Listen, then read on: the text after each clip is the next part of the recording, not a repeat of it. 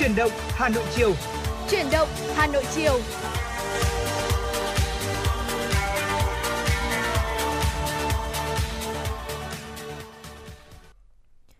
Tuệ Linh và Thu Minh rất vui khi được đồng hành với quý vị thính giả trong chương trình Chuyển động Hà Nội chiều ngày hôm nay. Chương trình đang được phát thanh trực tiếp trên tần số FM 96 MHz của Đài Phát thanh và Truyền hình Hà Nội và chương trình cũng đang được phát trực tuyến trên website hanoitv.vn. Dạ vâng ạ. À, xin chào quý vị thính giả. À, Thu Minh và Thùy Linh rất là vui khi được à, là người đồng hành cùng với quý vị trong chương trình buổi chiều ngày hôm nay. Quý vị hãy giữ sóng và tương tác với chúng tôi thông qua số điện thoại nóng của chương trình là 024 3773 6688 hoặc thông qua một kênh tương tác khác, à, đó chính là fanpage chuyển động Hà Nội FM 96 quý vị nhé. Dạ vâng ạ, nếu như quý vị muốn chia sẻ những điều uh, thông tin uh, tin tức hay là muốn gửi tới bạn bè người thân những giai điệu âm nhạc thì cũng có thể tương tác với chúng tôi thông qua hai ừ, hai hình thức mà chúng tôi vừa nêu trên. Thùy Linh và Thu Minh sẵn sàng có thể trở thành người kết nối để có thể kết nối quý vị đến gần với nhau hơn và để cho một buổi chiều thứ bảy của quý vị sẽ có thêm nhiều điều ý nghĩa hơn ạ. Dạ vâng ạ. Thôi mình nghĩ rằng là trong một buổi chiều cuối tuần như thế này, đặc biệt là trong buổi chiều cuối tuần ngày hôm nay thì à, một trong những thông tin, một trong những tin tức mà được rất là nhiều người quan tâm đó chính là tình hình thời tiết đúng không ạ? Dạ vâng ạ, vâng chính ạ. xác là như vậy. Dạ vâng ạ và kể cả là chúng ta chính chúng ta khi mà đi ra ngoài đường này ừ. uh, như Thu Minh và Thùy Linh là những người mà chúng tôi uh, trong những ngày cuối tuần này thì vẫn phải đến cơ quan để làm việc và đưa đem tới cho quý vị rất là nhiều những cái tin tức uh, đáng quan tâm trong buổi chiều ngày hôm nay thì chúng ta cũng có thể cảm nhận được rõ ràng tình hình thời tiết ngày hôm nay như thế nào. Uh, dự báo là từ nay cho đến ngày 21 tháng 2 thì ở khu vực Bắc Bộ và Bắc Trung Bộ cục bộ sẽ có mưa vừa mưa to, đặc biệt là hôm nay và ngày mai vùng núi và trung du Bắc Bộ có mưa vừa mưa to, có nơi mưa rất to với lượng mưa phổ biến là từ 50 cho đến 100 mm trên một đợt và có nơi trên 100 mm trên một đợt. Và từ hôm nay thì à, trời sẽ chuyển rét đậm rét hại. Riêng từ ngày mai à, cho đến ngày 22 tháng 2 thì ở Bắc Bộ và Thanh Hóa trời rét hại với nền nhiệt độ thấp nhất phổ biến là từ 8 cho đến 11 độ, vùng núi là từ 3 cho đến 6 độ, có nơi sấp xỉ 0 độ và rất dễ là xảy ra băng giá mưa tuyết ở vùng núi cao. À, riêng khu vực Hà Nội ngày hôm nay và ngày mai thì trời sẽ có mưa, mưa rào, cục bộ có mưa vừa mưa to và rông trời rét đậm rét hại với nhiệt độ thấp nhất phổ biến từ 8 đến 11 độ C và đây chính là đợt rét sâu nhất trong mùa đông năm nay thưa quý vị. Dạ vâng ạ, xin được cảm ơn những thông tin thời tiết vừa rồi đến từ uh, biên tập viên Thu Minh. Quý vị thân mến, với những thông tin thời tiết như vậy thì uh, Thứ Linh và Thu Minh cũng mong rằng là sẽ có thêm những cái nguồn thông tin cho quý vị để uh, quý vị có thể chuẩn bị những cái hành trang, ví dụ như chúng ta cần phải đi ra ngoài, cần phải di chuyển đúng không ạ? Thì dạ. cũng chuẩn bị mặc đủ ấm đi ừ, tất tay tất chân rồi là chuẩn bị cả áo mưa nữa bởi vì ngày hôm nay thì à, và ngày mai dự báo là có mưa và chiều ngày hôm nay khi mà tôi ra khỏi nhà di chuyển đến phòng thu thì tôi thấy rằng là thời tiết Hà Nội là mưa cũng khá là to đấy quý vị ạ. Đã. Dạ vâng ạ và bên cạnh đấy thì à, với tình hình thời tiết như thế này thì à, chúng ta cũng cần phải lưu ý với những cái lưu ý vừa rồi mà biên tập viên Thùy Linh cũng đã gửi tới cho quý vị để chúng ta có thể tránh được những cái căn bệnh rất là dễ có thể xảy đến đối với chúng ta và chúng tôi cũng sẽ chia sẻ cho quý vị một vài những cái tips, một vài những cái lời khuyên hữu ích để chúng ta có thể uh, uh, giữ sức khỏe trong cái khoảng thời gian thời tiết như thế này và đó sẽ là phần mà chúng tôi sẽ chia sẻ ngay sau đây. Còn trước khi đến với uh, những uh, nội dung đó thì xin mời quý vị chúng ta hãy cùng đến với những tin tức mà phóng viên của chương trình mới cập nhật. Vâng thưa quý vị, Ủy ban nhân dân thành phố Hà Nội vừa ban hành kế hoạch số 39 tổ chức chương trình khuyến mãi tập trung thành phố năm 2022 để kích cầu tiêu dùng nội địa triển khai có hiệu quả. Tiêu dùng chương trình à, xúc tiến thương mại phát triển thị trường trong nước, hiện cơ quan chức năng các quận, huyện, thị xã của thành phố đang lên kế hoạch phát triển thị trường trong nước thông qua các hoạt động mua sắm truyền thống, thương mại điện tử, mua sắm ban đêm, Quyền Giám đốc Sở Công Thương Hà Nội Trần Thị Phương Lan cho biết, để kích cầu tiêu dùng, tạo đòn bẩy tăng trưởng kinh tế thủ đô, thời gian qua, Sở Công Thương Hà Nội đã triển khai nhiều chương trình khuyến mại, tạo cơ hội cho người tiêu dùng mua sắm hàng hóa với mức giá ưu đãi, gắn với thực hiện nghiêm các biện pháp phòng chống dịch COVID-19. Đặc biệt, chương trình Hà Nội đêm không ngủ khuyến mãi theo tỷ lệ tăng dần tới 100% với 4 khung giờ khác nhau, được đông đảo người tiêu dùng hưởng ứng, thu hút khoảng 200 doanh nghiệp, trung tâm thương mại, siêu thị, cơ sở sản xuất, kinh doanh thuộc mọi thành phần kinh tế tham gia. Để thực hiện có hiệu quả kế hoạch số 39, Sở tiếp tục triển khai các hoạt động mua sắm truyền thống, thương mại điện tử, mua sắm ban đêm. Các chương trình này thực hiện từ tháng 5 đến tháng 7 và tháng 11 năm 2022 với quy mô toàn địa bàn thành phố, trọng tâm tại các quận, huyện, thị xã, thị trấn. Thứ trưởng Bộ Giao thông Vận tải Lê Anh Tuấn vừa yêu cầu Cục Hàng không Việt Nam chủ trì phối hợp với các hãng hàng không Việt Nam làm rõ tình hình thực hiện giá vé trong giai đoạn cao điểm Tết Nguyên đán nhâm dần 2022 và sau Tết. Cụ thể, theo Thứ trưởng Lê Anh Tuấn, gần đây một số báo chí đưa thông tin về việc giá vé máy bay về thành phố Hồ Chí Minh sau Tết Nguyên đán tăng cao so với giai đoạn trước Tết. Về vấn đề này, Bộ Giao thông Vận tải yêu cầu Cục Hàng không Việt Nam chủ động cung cấp thông tin cho cơ quan báo chí về tình hình thực hiện giá vé của các hãng hàng không, đồng thời đề xuất giải pháp, kiến nghị xử lý những khó khăn tồn tại nếu có, báo cáo bộ kết quả thực hiện được kết, được biết theo kế hoạch giai đoạn cao điểm Tết Nguyên đán nhâm dần 2022 từ ngày 23 tháng 1 đến ngày 16 tháng 2. Tổng ghế cung ứng là 2,85 triệu ghế và 13.400 chuyến bay. Ngày 21 tháng 1, Cục Hàng không Việt Nam đã quyết định tăng số lượng chuyến bay và ghế ngồi với tổng tải cung ứng tăng sấp xỉ 13%, đạt 3,2 triệu ghế và 15.300 chuyến bay nhằm đáp ứng nhu cầu vận tải hành khách. Đến ngày 7 tháng 2, Cục Hàng không Việt Nam đã cho phép các hãng hàng không tăng thêm hơn 250 chuyến bay trên các đường bay từ miền Bắc và miền Trung vào miền Nam. Dù đã tăng tải, tăng chuyến bay và khuyến khích các hãng tăng cường các chuyến bay đêm nhằm đáp ứng nhu cầu đi lại của hành khách, song theo phản ánh của nhiều hành khách, giai đoạn trước Tết, giá vé máy bay trên các trạng bay nội địa tăng nhẹ. Đến giai đoạn sau Tết đã xuất hiện tình trạng cháy vé và giá đồng loạt tăng vọt. Thậm chí có những thời điểm vé từ các tỉnh thành phía Bắc bay đến thành phố Hồ Chí Minh gấp 5 lần so với giai đoạn trước Tết.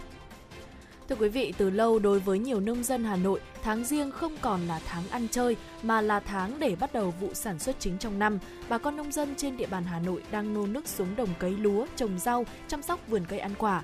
Ai cũng phấn khởi trước những tín hiệu mưa thuận gió hòa. Theo số liệu thống kê của Sở Nông nghiệp và Phát triển Nông thôn Hà Nội, Đến nay, toàn thành phố gieo cấy đạt gần 70% diện tích lúa xuân. Việc gieo trồng các loại cây khác cũng được đẩy mạnh. Một số huyện thị xã có diện tích cấy lúa xuân đạt cao là Phúc Thọ, Ba Vì, Phú Xuyên. Ngay sau Tết Nguyên đán, nông dân trên địa bàn Hà Nội không chỉ tập trung gieo cấy gần 80.000 hecta lúa xuân với tiến độ nhanh mà còn trồng nhiều loại rau màu đạt gần 14.000 hecta, trong đó rau các loại đạt hơn 7.000 hecta, đậu đỗ, khoai, ngô các loại đạt hơn 4.000 hecta. Thay vì phải đi lại nhiều lần để nộp phạt vi phạm giao thông, nay người dân chỉ cần ngồi nhà sử dụng điện thoại hoặc máy tính để hoàn tất mọi thủ tục trên cổng dịch vụ công quốc gia. Giấy tờ cũng có thể được chuyển về tận nhà thông qua bưu điện mà không cần phải đến cơ quan công an để lấy lại. Hiện nay, lĩnh vực xử lý vi phạm giao thông đã được nâng lên dịch vụ công cấp độ 4 để tạo thuận tiện cho người dân. Lực lượng Cảnh sát Giao thông Hà Nội đã tích cực đẩy mạnh ứng dụng dịch vụ này trong quá trình tuần tra kiểm soát, xử lý vi phạm. Theo Phòng Cảnh sát Giao thông Công an Hà Nội, trong thời gian tới, các tờ rơi có nội dung hướng dẫn thực hiện bước nộp phạt qua Cổng Dịch vụ Công Quốc gia sẽ được lực lượng Cảnh sát Giao thông phát kèm cho người vi phạm trong quá trình kiểm tra xử lý trên đường. Thưa quý vị, từ ngày 1 tháng 3, Cảnh sát Giao thông sẽ ra quân xử lý xe quá tải. Trên cả nước, Cảnh sát Giao thông đang xây dựng kế hoạch tuần tra, xử lý những xe chở hàng quá khổ, quá tải trọng cho phép, tự ý cải tạo thành thùng xe, Công tác này sẽ được thực hiện từ tháng 3 đến hết năm. Nếu vi phạm, lực lượng chức năng sẽ lập biên bản xử lý theo đúng quy định pháp luật, đồng thời yêu cầu chủ xe, lái xe có trách nhiệm khắc phục hậu quả mới cho xe tiếp tục lưu thông.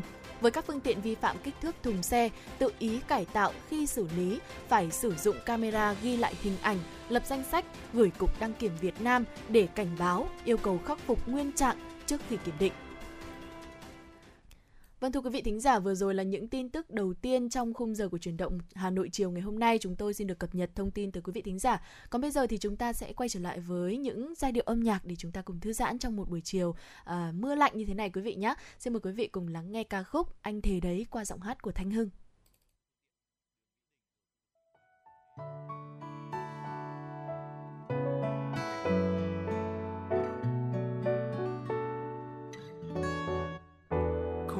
Nói lời yêu đâu mà người ta sẽ thấu.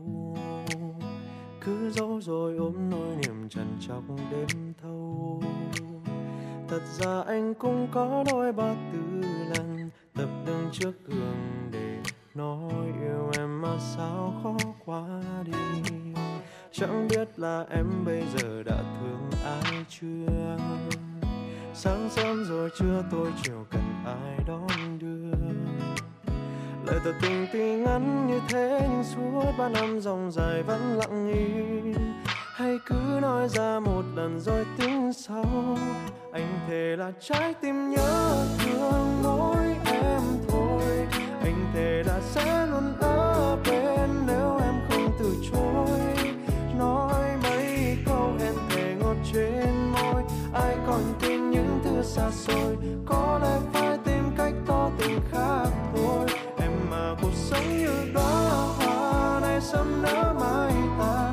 Đều là mọi thứ trên thế gian, sống vui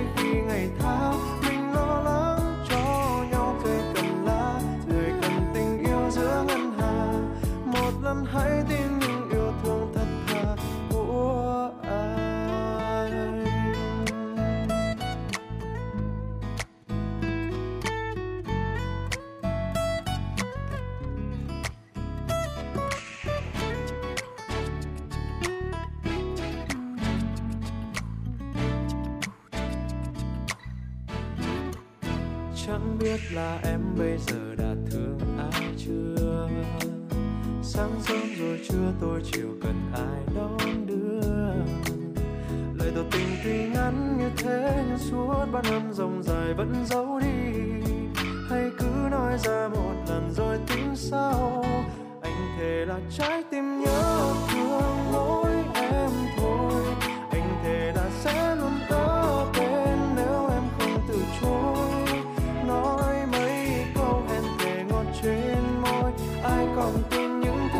thứ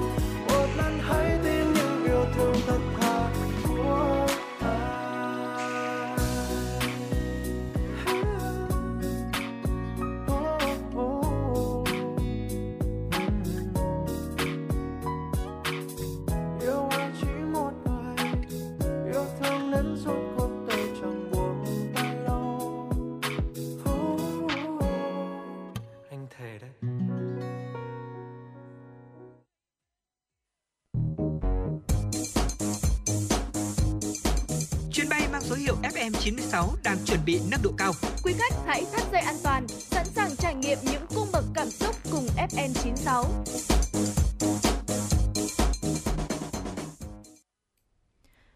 Giả thân mến, vừa rồi là ca khúc Anh Thề Đấy qua giọng hát của Thanh Hưng, một ca khúc rất là ngọt ngào đúng không ạ? Và trong chương trình ngày hôm nay thì ngoài những thông tin tin tức mà chúng tôi cập nhật đến quý vị thì còn có cả những thông tin chia sẻ liên quan đến đời sống hàng ngày nữa.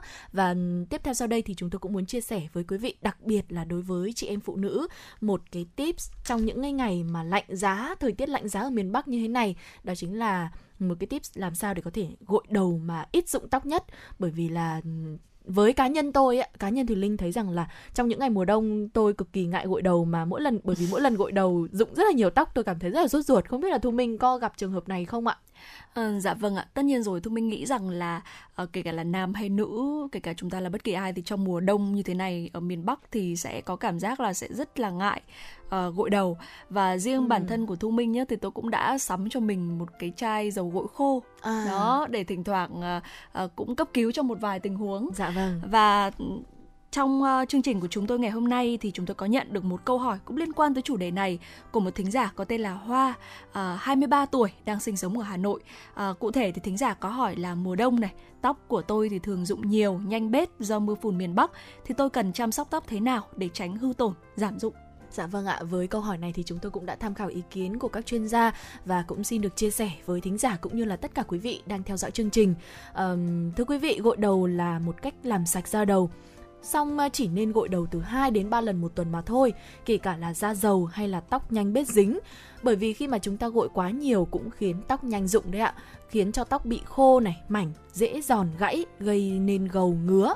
Trước khi gội thì à, quý vị cũng nên gỡ rối tóc trước khi tắm gội bằng à, lược răng thưa hoặc là một chiếc bàn chải gỡ rối tóc để làm giảm lượng tóc rụng khi tắm và bản thân Thùy Linh thì cũng đã phải sắm cho mình cả lược răng thưa và cả một cái lược gỡ rối rồi đấy quý vị ạ bởi vì à, tôi là một người có mái tóc cũng khá là dài ừ. vâng ạ với mùa đông thì thường là tóc cũng sẽ nhanh khô hơn thế nên là Ừ, cũng sẽ gây nhanh rối ừ, dễ rối nhiều hơn. Vậy nên khi mà chúng ta gội đầu chúng ta cũng nên uh, làm gỡ rối tóc trước. Bởi vì là nếu mà không gỡ rối ạ đến cái lúc mà chúng ta gội đầu ạ thì ờ, tóc lại càng rối hơn. Và như vậy thì tóc lại càng dễ rụng nhiều hơn. Dạ vâng ạ. Chúng ta nên lựa chọn uh bên cạnh việc là chúng ta sử dụng các loại lược như thế nào này thì ừ. bên cạnh thì chúng ta cũng cần phải lựa chọn dầu gội phù hợp nữa tôi mình nghĩ rằng là đây là một thứ rất là quan trọng bởi vì dầu gội dành cho tóc thô á thì có thể là không phù hợp với nhóm tóc mà mịn ừ. chúng ta cần hiểu rõ chất tóc của mình để có thể tìm loại dầu tốt và đọc kỹ hàm lượng sunfat có trong dầu gội đây là một loại chất tẩy rửa hợp với những người có mái tóc nhờn tự nhiên tức là tóc và da nhiều dầu còn nhóm người khác thì lại không phù hợp. Và cái việc mà chúng ta không tìm ra được một cái loại dầu gội nhé chúng ta cứ nghĩ rằng là à tóc của của chúng ta thì có thể gội dầu nào cũng được thế nhưng ừ. mà tôi mới nghĩ rằng là cái việc chúng ta xem xem là dầu gội của mình uh, có tính chất như thế nào để chúng ta lựa chọn phù hợp để không bị khô quá mà cũng không bị nhanh bết quá đúng không ạ? Dạ vâng chính xác là như vậy và đặc biệt là trong cái khi mà chúng ta gội đấy ạ thì quý vị cũng nên lưu ý là chúng ta không nên dùng đầu ngón tay hay là cả bàn tay um, không nên dùng uh, móng tay để chúng ta uh, gội cào đầu đấy ạ. Bình ừ, thường là chúng dạ. ta có cái thói quen như vậy đúng không ạ? Mà quý vị hãy dùng đầu ngón tay hay là cả bàn tay của mình để massage nhẹ nhàng thôi. Sau khi gội thì cũng không nên dùng khăn khô để vò tóc Ờ, ừ. mà hãy lấy khăn mềm thấm nước nhẹ nhàng lên tóc để có thể giữ nguyên được độ ẩm và lớp màng bảo vệ quanh bao quanh tóc khỏi bị hủy hoại. À, quý vị cũng nên lưu ý là dùng nước ấm để gội uh, nước đầu để giúp các cái lớp biểu bì mở ra và điều đó thì sẽ dễ dàng loại bỏ bụi bẩn và dầu hơn. Sau đó thì uh, quý vị hãy sử dụng nước lạnh xả um, sẽ giúp cho các lớp biểu bì đóng lại để giúp làn da sáng bóng hơn và quả thực là cái việc mà uh, chúng ta sử dụng một cái khăn khi mà gội đầu xong sử dụng ừ. một cái khăn khô chúng ta vò tóc đây là thói quen của rất nhiều người đúng không ạ dạ. ngay cả thùy linh ban đầu thì cũng có cái thói quen như vậy đấy nhưng mà sau một lần uh, đi làm tóc ở ngoài tiệm cũng được uh, một số uh, các anh thợ tóc các anh ấy chỉ, hướng dẫn tức là chúng ta chỉ nên lấy một cái khăn ẩm và chúng ta bóp bóp tóc thôi để ừ. thấm bớt nước đi bóp bóp tóc thôi còn nếu mà chúng ta vò tóc như vậy thì sẽ làm vỡ những cái màng bảo vệ những cái liên kết ở phía bên ngoài lớp bên ngoài tóc bảo vệ tóc đấy ạ Dạ vâng ạ. Và lưu ý là chúng ta nên dùng nước ấm để gội nước đầu uh, giúp cho các lớp uh, biểu bì mở ra và khi mà gội xong thì chúng ta không nên ra đường khi mà tóc của chúng ta còn ướt bởi vì tóc ướt này sẽ vừa hại sức khỏe mà lại ừ. vừa rất là dễ bám bụi nữa dạ vâng. và bên cạnh đấy thì khi ngủ uh, chúng chúng ta cũng không nên ngủ khi mà tóc ướt bởi vì nếu không sẽ khiến cho tóc rụng nhiều sinh gầu và tạo điều kiện cho vi nấm phát triển uh, không gội đầu sáng sớm hoặc là tối muộn gây hại cho sức khỏe dễ dẫn đến cảm lạnh cúm hoặc là đột quỵ ở người có yếu tố nguy cơ. Vâng ạ, quý vị cũng lưu ý là không sử dụng máy sấy hay là máy tạo kiểu tóc quá là thường xuyên quý vị nhé.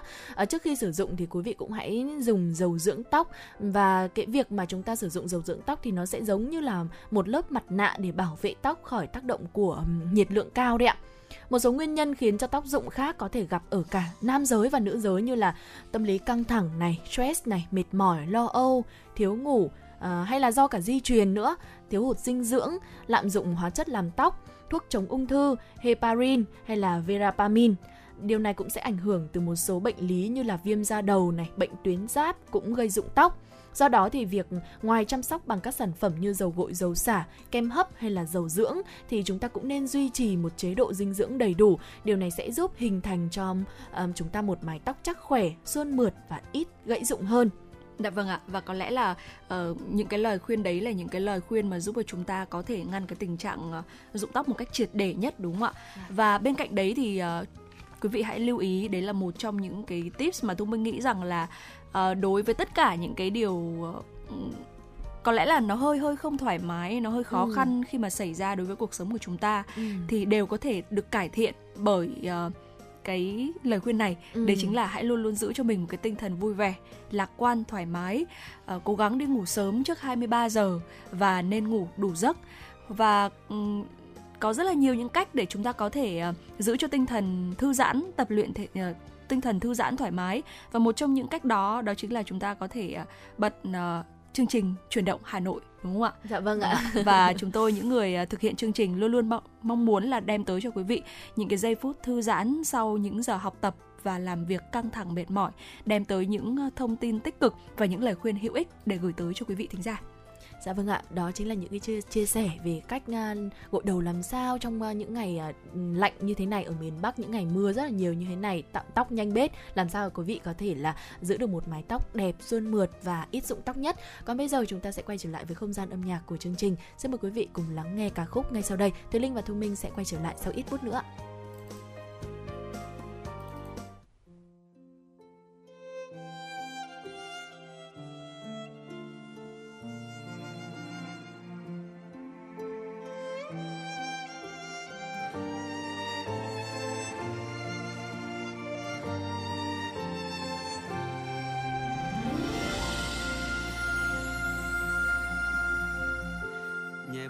Chiếc váy cưới khăn voan mang trên đầu.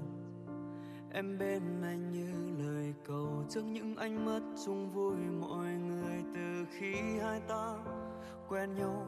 Có khúc hát viết bao lâu gom hết chờ đợi thành phố rượu vời. Vì em, người anh thương bên sau bao năm hẹn ước cũng đến hôm nay khi anh đang nhìn ngắm dung nhan dưới ánh chiều vàng, nỗi hân hoan như mang anh đi về chốn địa đàng. Muốn thấy nụ cười, muốn bao bọc người, cho em một đời bình yên. Xuân thu đông hạ dấu vinh quang, hay khi bần hạt nguyện trao em tình nghĩa như biển ngàn. Trải qua bao nhiêu những vui buồn, thì vẫn trong anh rất vinh gặp gỡ yêu đương và được bên em.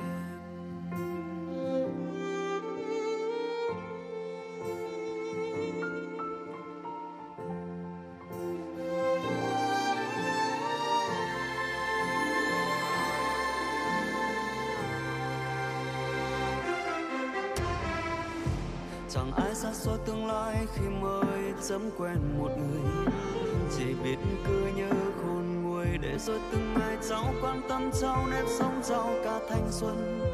Vì yêu thâm thoát đã quá năm năm trên bước đường đời. Không chỉ một người, thời gian cùng chung đau thương ta biết do người sẽ kết tóc sẽ tới.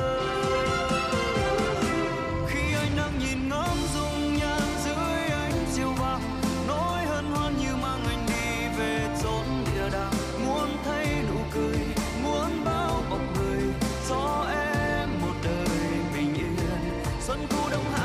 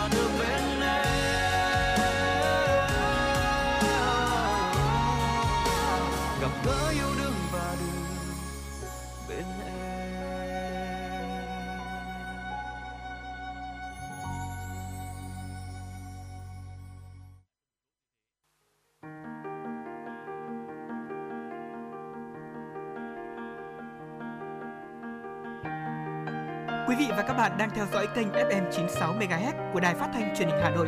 Hãy giữ sóng và tương tác với chúng tôi theo số điện thoại 024 3773 6688. FM 96 đồng hành trên mọi nẻo đường.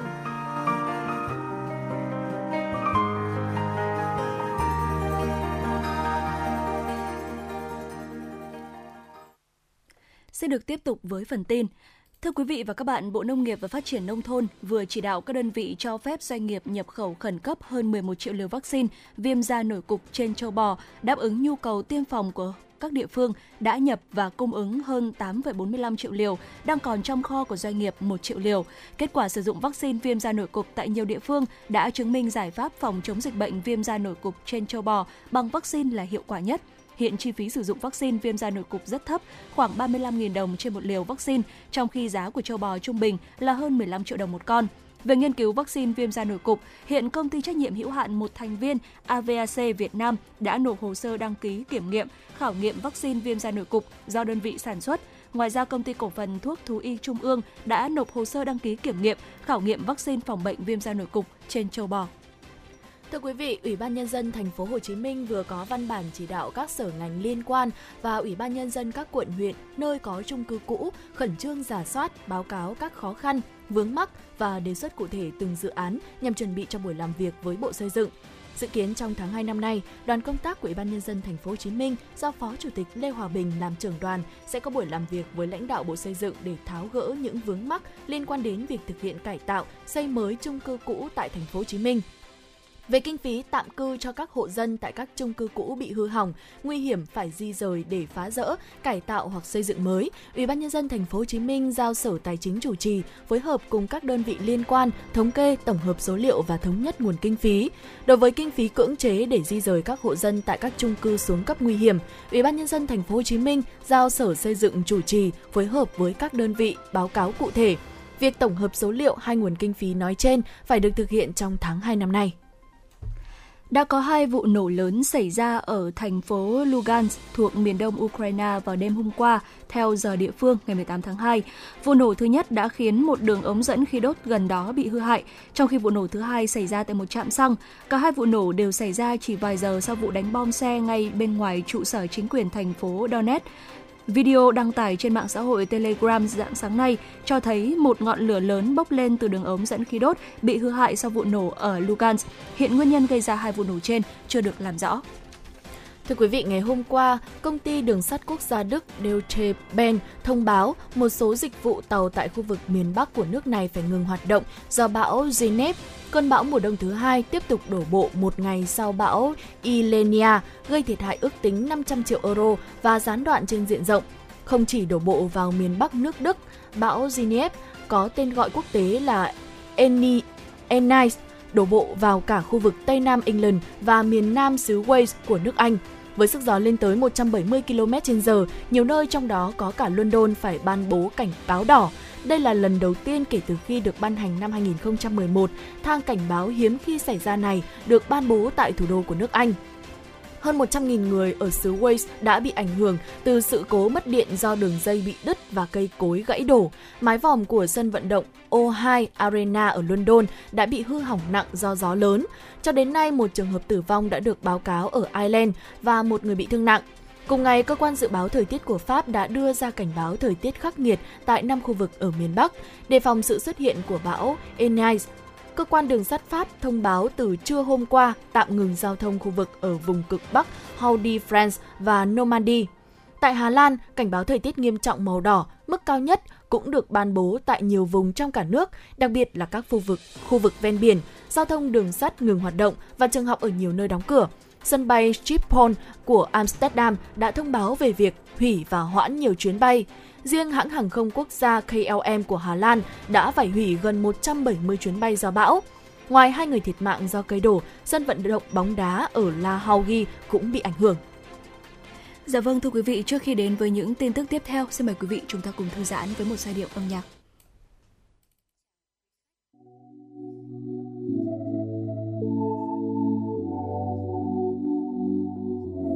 You shoot me at the first time mắt anh cười, khóe môi cười, cách anh cười. Và em tan đi trong phút giây, chót say người, muốn bên người, dành đôi người. Okay. lại do something for this boy. Lại thật gần anh, em khẽ nói. Nào mình cùng cheers tonight thôi. Let me take you with my secret. Let's play some game màu xanh người hãy nói. Rằng chỉ cần em tonight thôi. Oh mùi hương em nồng say. Một chút martini hòa cùng một chút Armani you will be craving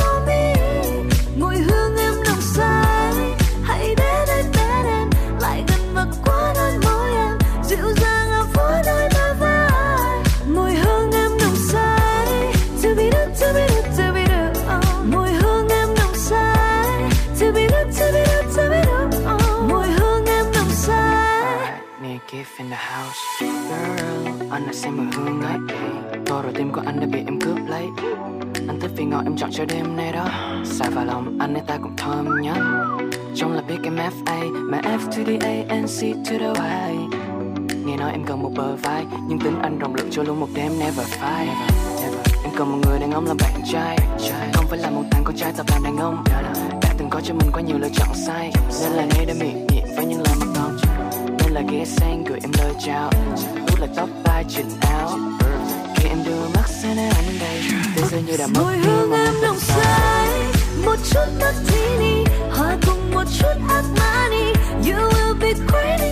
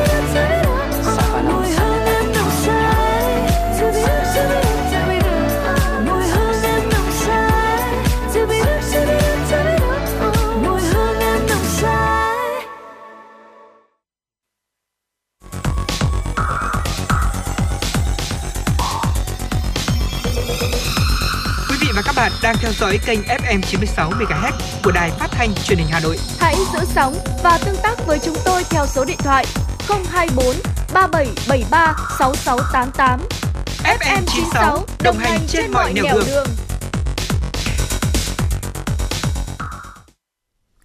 Thưa quý vị và các bạn, ngày hôm qua Bộ Ngoại giao và Ngân hàng Standard Charter phối hợp với tổ chức tọa đàm triển vọng kinh tế năm 2022 và chính sách tài chính xanh tại Hà Nội. Phát biểu khai mạc, Thứ trưởng Bộ Ngoại giao Tô Anh Dũng đánh giá cao ngân hàng Standard Charter phối hợp với Bộ Ngoại giao tổ chức tọa đàm nhằm thông tin và trao đổi về báo cáo vừa hoàn thành trong tháng 2 năm 2022 của ngân hàng Standard Charter về triển vọng kinh tế toàn cầu và Việt Nam.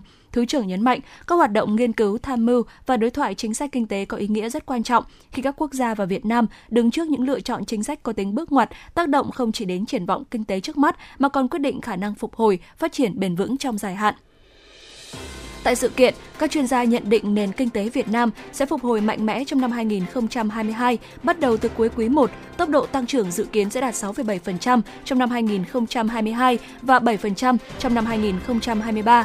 Triển vọng trung hạn của Việt Nam duy trì tích cực, Việt Nam sẽ tiếp tục là một mắt xích quan trọng trong chuỗi cung ứng toàn cầu và là một điểm đến được nhiều doanh nghiệp lựa chọn. Hoạt động đầu tư vào Việt Nam dự kiến sẽ phục hồi trong năm nay sau một thời gian bị ảnh hưởng bởi dịch Covid-19.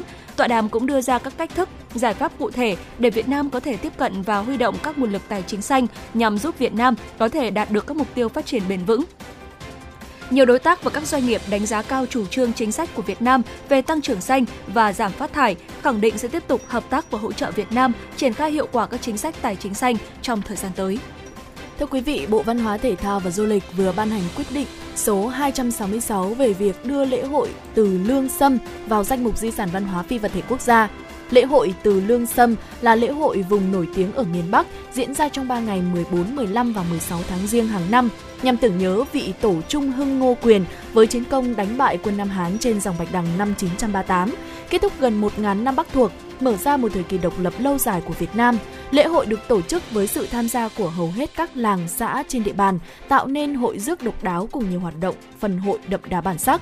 Đặc biệt, lễ hội có nghi thức tế đám ngô vương với lễ hợp tế hàng huyện, hàng tổng và những năm phong đăng hòa cốc.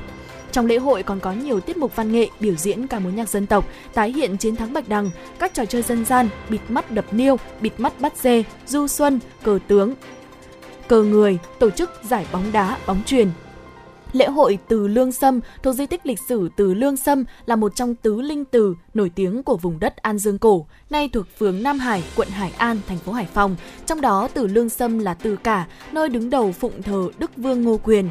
Di tích được xây dựng trên khu đất vốn là nơi Ngô Quyền cùng các tướng lĩnh đắp thành vành kiệu và đóng đại bản doanh Tiền Phương, đánh thắng quân Nam Hán. Hiện nay Từ Lương Sâm còn lưu giữ được nhiều cổ vật quý như câu đối, bức đại tự, 45 sắc phong, cọc bạch đằng năm 1938. Từ Lương Sâm được xếp hạng di tích lịch sử cấp quốc gia năm 1986. Vừa qua, Ban chỉ đạo 389 chống buôn lậu, gian lận thương mại và hàng giả thành phố Hà Nội đã ban hành kế hoạch số 02 về công tác đấu tranh chống buôn lậu, gian lận thương mại và hàng giả năm 2022 trên địa bàn thành phố Hà Nội. Trước tình hình dịch COVID-19 tiếp tục diễn biến phức tạp, tác động đến mọi mặt kinh tế xã hội đất nước, Ban chỉ đạo 389 yêu cầu các đơn vị thành viên chủ động xây dựng và thực hiện các biện pháp đấu tranh có hiệu quả đối với hoạt động buôn lậu, gian lận thương mại và hàng giả, thường xuyên nhận diện các phương thức thủ đoạn mới của các đối tượng lợi dụng để vi phạm và các thủ đoạn mới phát sinh, trong đó tập trung vào các lĩnh vực, địa bàn trọng điểm, tạo sự chuyển biến mạnh trong công tác đấu tranh, phòng ngừa các vi phạm gây bất ổn cho thị trường, đồng thời chú trọng kiểm tra, kiểm soát và xử lý nghiêm các hành vi vi phạm trong kinh doanh hàng kém chất lượng, không bảo đảm an toàn thực phẩm, tăng cường kiểm tra, kiểm soát trên các tuyến giao thông, các ga tàu, bến xe, kho hàng, các chợ đầu mối, trung tâm thương mại, tập trung buôn bán hàng hóa số lượng lớn nhằm ngăn chặn việc vận chuyển, tập kết hàng lậu, hàng giả. Ban chỉ đạo 389 yêu cầu Cục Quản lý thị trường Hà Nội là cơ quan thường trực của ban chỉ đạo, chỉ đạo các đội quản lý thị trường tăng cường kiểm tra, kiểm soát, phát hiện xử lý các vi phạm về kinh doanh hàng hóa nhập lậu, hàng giả trong lĩnh vực thương mại điện tử, các ứng dụng bán hàng trực tuyến, đặc biệt lưu ý đối với các mặt hàng lương thực thực phẩm, hàng tiêu dùng kém chất lượng lưu thông trên thị trường, các mặt hàng phục vụ công tác phòng chống dịch như khẩu trang, kit test thử COVID-19, thuốc điều trị phòng chống COVID-19. Thưa quý vị, cơ quan cảnh sát điều tra Bộ Công an C03 đang thụ lý điều tra các vụ việc có dấu hiệu sai phạm tại Tổng công ty Máy động lực và Máy nông nghiệp Việt Nam VEAM và các đơn vị thành viên.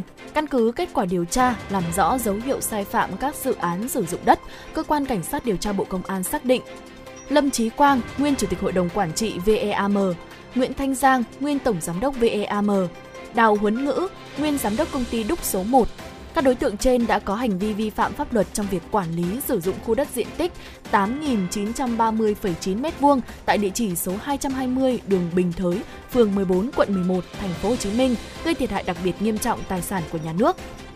Ngày 14 tháng 2 năm 2022, cơ quan cảnh sát điều tra Bộ Công an ra quyết định khởi tố vụ án hình sự, khởi tố bị can và áp dụng biện pháp ngăn chặn đối với ba đối tượng trên cùng về tội vi phạm quy định về quản lý sử dụng tài sản nhà nước gây thất thoát lãng phí theo điều 219 Bộ luật hình sự năm 2015. Hiện cơ quan cảnh sát điều tra Bộ Công an đang tập trung điều tra mở rộng vụ án và áp dụng các biện pháp theo luật định để thu hồi tài sản thất thoát cho nhà nước. Thưa quý vị, theo quy định mới thì giá dịch vụ xét nghiệm SARS-CoV-2 test nhanh mẫu đơn có mức thanh toán tối đa là 78.000 đồng, mức giá mới giảm 31.700 đồng, tương đương với khoảng 29% so với hiện hành. Bộ Y tế vừa ban hành thông tư 2 quy định về giá dịch vụ xét nghiệm SARS-CoV-2 thay thế cho thông tư 16 ban hành ngày 8 tháng 11 năm 2021. Thông tư này có hiệu lực thi hành từ ngày 21 tháng 2. Thông tư áp dụng đối với các trường hợp thanh toán chi phí xét nghiệm SARS-CoV-2 theo quy định của pháp luật về bảo hiểm y tế, người sử dụng dịch vụ xét nghiệm SARS-CoV-2 tự chi trả và các trường hợp được ngân sách nhà nước chi trả theo luật phòng chống bệnh truyền nhiễm, không áp dụng đối với các trường hợp xét nghiệm SARS-CoV-2 tại cộng đồng do ngân sách nhà nước chi trả. Thứ, theo Bộ Y tế, cơ cấu giá dịch vụ xét nghiệm SARS-CoV-2 gồm 3 chi phí. Thứ nhất, chi phí lấy mẫu và bảo quản mẫu, thực hiện và trả kết quả xét nghiệm SARS-CoV-2. Thứ hai, chi phí tiền lương theo ngạch bậc, các khoản phụ cấp, các khoản đóng góp theo chế độ do nhà nước quy định đối với đơn vị sự nghiệp công lập theo mức lương cơ sở đối với cán bộ, công chức, viên chức và lực lượng vũ trang, không bao gồm phụ cấp phòng chống dịch COVID-19 của cán bộ và nhân viên y tế. Thứ ba, chi phí sinh phẩm xét nghiệm SARS-CoV-2 theo thực tế sử dụng và giá mua theo quy định của pháp luật về đấu thầu. Thưa quý vị, sáng nay ngày 19 tháng 2, Phó Chủ tịch điều hành Ủy ban châu Âu, ông Frank Timmermans cùng đoàn công tác đã tới thăm dự án Metro nhổn ga Hà Nội. Đây là dự án có tổng mức đầu tư 1.176 triệu euro từ nguồn vốn vay ODA Ngân hàng Đầu tư châu Âu, Chính phủ Pháp, Ngân hàng Phát triển châu Á và vốn đối ứng trong nước. Dự án đường sắt đô thị nhổn ga Hà Nội có chiều dài 12,5 km, gồm 8,5 km đi trên cao và 4 km đi ngầm. Đoạn tuyến trên cao dự kiến đưa vào khai thác cuối năm ngoái, song vì nhiều yếu tố trong đó có dịch Covid-19 ảnh hưởng tới tiến độ nên phải lùi đến cuối năm nay. Đối với đoạn ga ngầm, Ủy ban nhân dân thành phố Hà Nội cũng đang chỉ đạo sát sao việc giải quyết dứt điểm các vướng mắc, giải phóng mặt bằng và yêu cầu đòi bồi thường của nhà thầu vướng mắc về điều chỉnh trượt giá các gói thầu liên quan tới công trình kiến trúc depot, đầu máy, toa xe, thông tin tín hiệu, trung tâm OCC để đẩy nhanh tiến độ. Phó Chủ tịch điều hành EC Frank Timmerman bày tỏ sẽ có những hỗ trợ tích cực đối với dự án này, đặc biệt cùng nhau tháo gỡ những vướng mắc khó khăn để sớm hoàn thành dự án và đưa vào vận hành thương mại. Quý vị thính giả thân mến, vừa rồi là những tin tức mà trong chương trình chuyển động Hà Nội chiều chúng tôi cũng xin được cập nhật thông tin tới quý vị. Còn bây giờ thì à, chúng ta sẽ đến với một giai điệu âm nhạc. Đây là ca khúc của một thính giả có số đuôi điện thoại là 568 ừ, gửi về cho chương trình yêu cầu ca khúc Cha già rồi đúng không? Thì à, Thùy Linh và Thu Minh cũng xin được à, phục vụ với quý vị thính giả và ngay bây giờ xin mời quý vị cùng lắng nghe ca khúc này.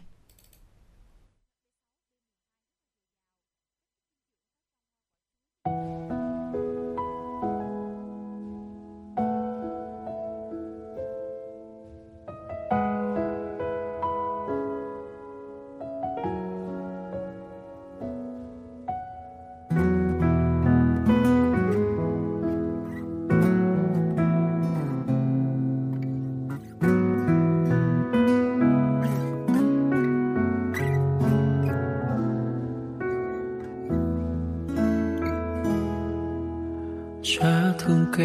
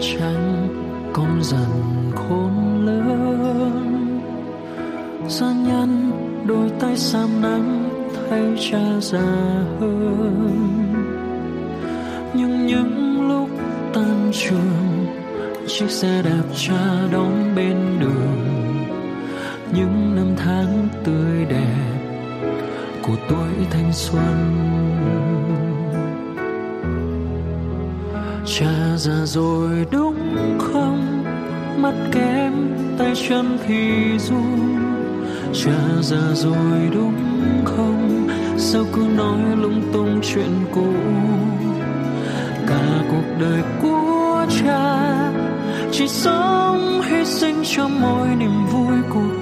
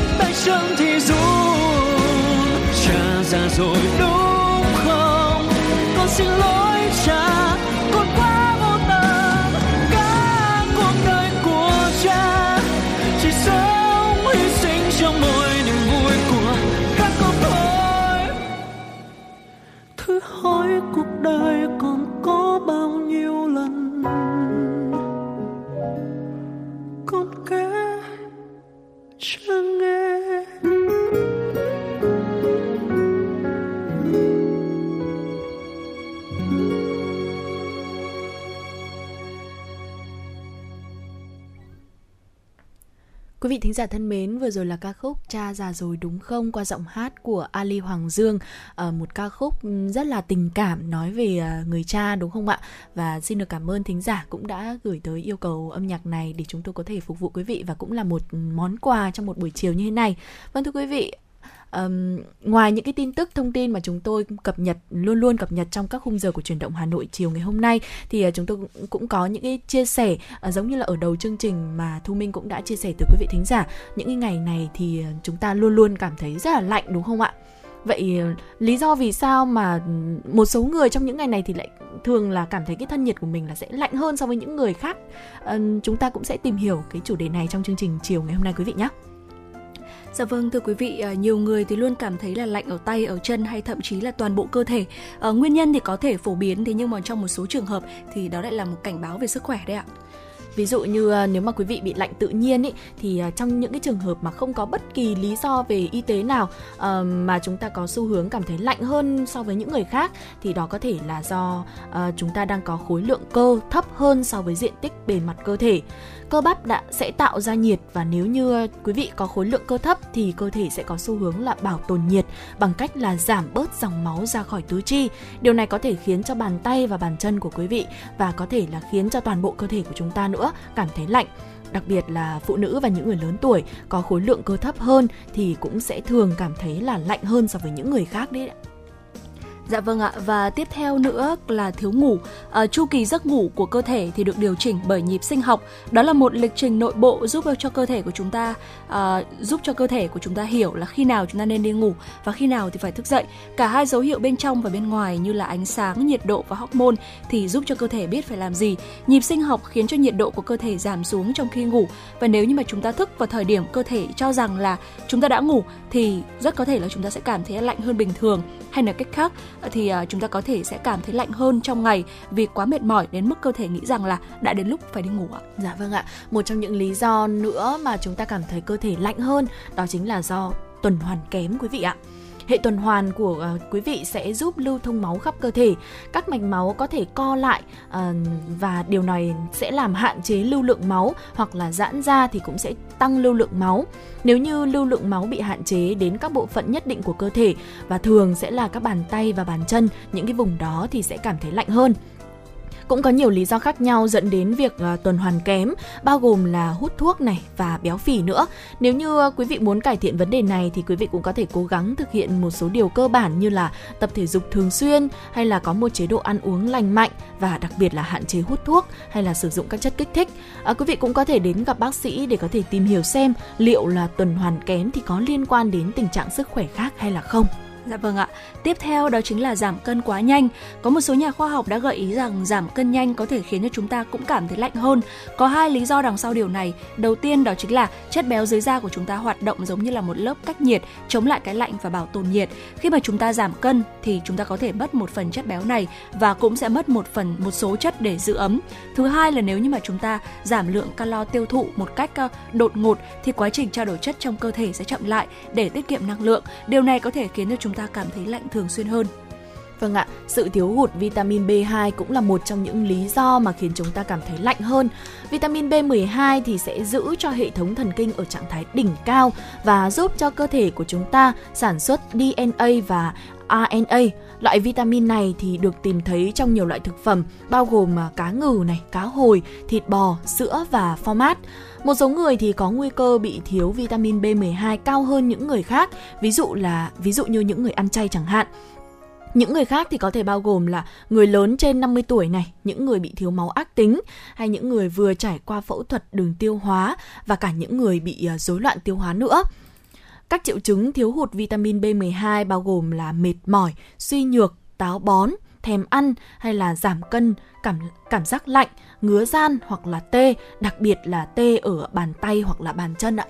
Và một trong những nguyên nhân có thể gây ra việc khiến cho chúng ta luôn luôn cảm thấy lạnh đấy chính là có thể là tuyến giáp của chúng ta là một uh, đang bị suy tuyến giáp. Uh, tuyến giáp của chúng ta là một cơ quan sản xuất hormone ảnh hưởng đến cách cơ thể của chúng ta sử dụng năng lượng. Tuyến giáp kém hoạt động có nghĩa là không sản xuất đủ hormone để đáp ứng uh, nhu cầu của cơ thể. Suy giáp có thể là do một số tình trạng sức khỏe khác nhau gây ra và nó cũng có thể là kết quả của một số loại điều trị như là phẫu thuật và xạ trị. Chúng ta có thể có nguy cơ cao bị suy giáp nếu như chúng ta là phụ nữ trên 60 tuổi, từng gặp các vấn đề về tuyến giáp trong quá khứ hoặc mắc một số tình trạng sức khỏe tiềm ẩn như là bệnh tiểu đường tuyếp 1 hoặc là bệnh lupus. Vâng thưa quý vị, thiếu máu cũng là một trong những nguyên nhân mà gây nên cái uh, hiện tượng là cảm thấy lạnh hơn so với những người khác đấy ạ. Bởi vì thiếu máu là một chứng rối loạn máu xảy ra khi mà chúng ta không có đủ tế bào hồng cầu khỏe mạnh để có thể lưu thông oxy đi khắp cơ thể và có nhiều dạng thiếu máu khác nhau nữa. À, cùng với mệt mỏi, khó thở, đau đầu và một số các triệu chứng khác thì à, thiếu máu có thể gây ra lạnh tay và lạnh chân này. Nguy cơ mắc bệnh này cao hơn nếu như mà quý vị đang trong thời kỳ mang thai hay là có kinh nguyệt ra nhiều hoặc là thiếu một số chất dinh dưỡng, ví dụ như là sắt này, axit folic và vitamin B12 như chúng tôi vừa đề cập đấy ạ. À, bệnh à, động mạch ngoại biên là kết quả của việc các mạch máu trở nên hẹp hoặc là bị tắc nghẽn đến mức mà không thể mang máu từ tim đến các cơ quan khác và bệnh động mạch máu ngoại biên có ảnh hưởng đến chân hoặc là tay. Người có nguy cơ cao mắc chứng bệnh này thì thường là người hút thuốc, bị huyết áp cao, mắc bệnh tiểu đường và có lượng cholesterol cao hoặc là trên 60 tuổi. Một tình trạng khác liên quan đến hiện tượng lạnh đó là hội chứng Raynaud, chứng rối loạn mạch máu hiếm gặp, thường ảnh hưởng đến các ngón tay và ngón chân. Có tiền sử là gia đình mắc bệnh hoặc sống ở nơi có khí hậu lạnh. Vâng thưa quý vị, bệnh tiểu đường cũng là một trong những lý do nữa đấy ạ. Và chúng ta biết rằng là có hai loại bệnh tiểu đường đúng không ạ? Nếu mắc bệnh tiểu đường tuyếp 1 thì cơ thể sẽ không sản xuất được insulin. Đây là một loại hormone cho phép cơ thể sử dụng glucose làm năng lượng. Nếu như quý vị bị tiểu đường tuyếp 2 thì à, cơ thể sẽ không sản xuất hoặc là sử dụng insulin không tốt cảm giác lạnh và tê hoặc là ngứa gian, đặc biệt là ở bàn chân, bàn tay. Đây cũng là một triệu chứng liên quan đến bệnh tiểu đường đấy ạ. Dạ vâng ạ và đó là một vài những uh, nguyên nhân khiến cho chúng ta uh, có thể là sẽ cảm thấy là lạnh hơn ừ. so với bình thường dạ vâng. và rất là nhiều trong những nguyên nhân đó là do là đến từ bệnh lý đúng không ạ dạ vâng chính ạ. vì vậy quý vị thính giả thân mến nếu như mà chúng ta cảm thấy là bị lạnh tay lạnh chân hoặc là bị luôn luôn là trong trong một cái trạng thái là chúng ta cảm thấy rất là lạnh ừ. thì tôi mới nghĩ rằng là một cái lời khuyên mà chúng tôi tôi luôn khuyên đó chính là hãy đi thăm khám bác sĩ chính xác là như vậy nếu như mà quý vị cảm thấy cơ thể có bất kỳ một cái dấu hiệu nào mà khác thường chúng ta cảm thấy khác thường thì chúng ta hãy đến gặp các uh, bác sĩ để có thể uh, khám một cách uh, chi tiết hơn để có thể đưa ra được những cái lời khuyên cũng như là đưa ra được những cái lộ trình uh, đưa ra được những cái hình thức để chúng ta có thể cải thiện được những cái tình trạng của chúng ta đúng không ạ? Và với những, những nếu như quý vị gặp những cái tình trạng lạnh tay lạnh chân như thế này à, mà ở mức độ không quá là không quá là nặng chẳng hạn thì quý vị cũng có thể uh, cải thiện bằng một cái một vài những phương pháp khác ví dụ như là tập thể dục chẳng hạn. Quý vị hãy di chuyển để có thể làm ấm cơ thể lên. Điều này thì cũng sẽ giúp quý vị ờ, cảm thấy làm nóng người làm nóng cơ thể thì cơ thể cũng sẽ ấm hơn. Từ đó là cũng sẽ uh, cảm thấy bớt lạnh hơn nữa. Và đặc biệt là dạo gần đây thì tôi có um, tôi có đi uh, đăng ký một khóa tập gym thu minh ạ. Ừ. dạ vâng và khi ở đầu chương trình thì chúng tôi cũng có chia sẻ rằng là cơ thể cảm thấy bị lạnh là do chúng ta bị thiếu cơ đúng không ạ? Ừ, và khi mà khi mà tôi đăng ký một khóa tập gym ạ thì uh, bắt đầu là các huấn luyện viên hay chúng ta gọi là PT đấy ạ sẽ đo các chỉ số cơ thể của chúng ta. Và từ đấy chúng ta biết được rằng là à chúng ta đang có các nhóm cơ phân bổ bao nhiêu này rồi là dạ. mỡ phân bổ bao nhiêu này. Và à, các cái chỉ số này thì có phù hợp so với tổng cân nặng của mình hay không? À, so với chiều cao của mình hay không? Và từ đó thì chúng ta biết được rằng là à chúng ta đang thiếu cơ chúng ta cần phải bổ sung cơ chẳng hạn. Hoặc là chúng ta đang thừa mỡ chúng ta tập luyện và thay đổi chế độ dinh dưỡng để có thể uh, giảm bớt mỡ để có thể tăng cơ. Và những cái điều đó thì cũng sẽ giúp cho chúng ta bảo vệ sức khỏe. Ờ, và việc ờ, trong mùa đông như thế này chúng ta ờ, có thể là cảm thấy bớt lạnh hơn cũng là một hiệu quả mà chúng ta cũng có thể cân nhắc đến đấy quý vị ạ. Bên cạnh đó thì cũng có những cái cách khác để quý vị có thể làm cảm làm cho bản thân cảm thấy bớt lạnh hơn. Ví dụ như với những ai mà đang hút thuốc thì có thể là hãy cắt giảm thuốc lá đi. À, quý vị sẽ cảm thấy cơ thể thay đổi ngay. À, một cách khác mà tôi nghĩ rằng là nó đơn giản hơn nữa đó chính là chúng ta hãy mặc nhiều lớp áo hơn và dạ. hãy sử dụng những uh, chiếc áo giữ nhiệt hay là những cái tấm dán tấm dán giữ nhiệt đấy để là làm cơ thể ấm hơn. Dạ vâng ạ. Và ngoài ra thì quý vị lưu ý đó chính là chúng ta hãy nên ngủ đủ giấc để giống như vừa rồi thì uh, Thu Minh cũng đã từng chia sẻ một trong những cái nguyên nhân khiến cho chúng ta cảm thấy là uh, bị lạnh ở tay chân này cũng như là cơ thể đó chính là uh, đôi khi chúng ta làm việc mệt mỏi quá và chúng ta cũng không ngủ đủ giấc nữa thì sẽ khiến cho cơ thể của chúng ta cứ tưởng là à ừ. chúng ta đang trong trạng thái là chúng ta đi ngủ là Đúng phải rồi. phải đi ngủ vâng. thì nhiệt độ của cơ thể cũng sẽ giảm khiến chúng ta cảm thấy là lạnh hơn và tất nhiên rồi bên cạnh đó thì uh, cũng cần phải có một chế độ ăn uống cân bằng Dạ vâng ạ. À, nói gì thì nói, chế độ dinh dưỡng quyết định rất là nhiều đến à, sức khỏe của chúng ta đúng không ạ? Chính vì vậy cho nên là quý vị hãy lưu ý lưu tâm đến chế độ dinh dưỡng của chúng ta hàng ngày quý vị nhé. Và vừa rồi là những cái chia sẻ về uh, nguyên nhân vì sao mà chúng ta thường cảm thấy lạnh nhiều hơn trong những ngày đông như thế này và một số cách khắc phục. À, hy vọng rằng đây cũng sẽ là à, một vài chia sẻ một vài tip nho nhỏ để quý vị có thể áp dụng được giúp cho cuộc sống của chúng ta sẽ trở nên dễ dàng và thoải mái và hạnh phúc hơn. Còn bây giờ xin mời quý vị hãy cùng đến với một giai điệu âm nhạc ca khúc Mặt trời của em qua sự thể hiện của Phương Ly và Chester T. Quý vị đừng rời sóng hay là đừng chuyển kênh nhé. Thúy Linh và Thu Minh sẽ quay trở lại sau ca khúc này. dù dù ngày trôi nhanh hay rất lâu, dù là mình xa cách nhau anh sang ấy vẫn là như thế.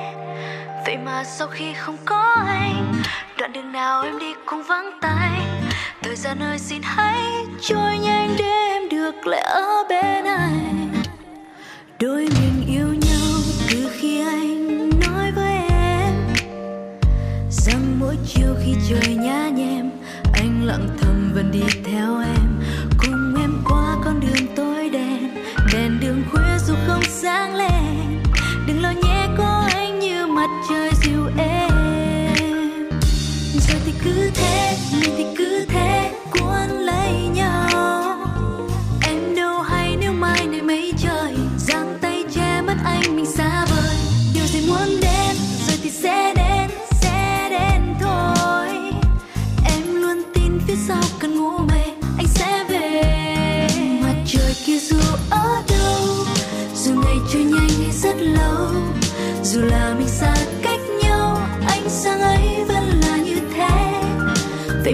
vậy mà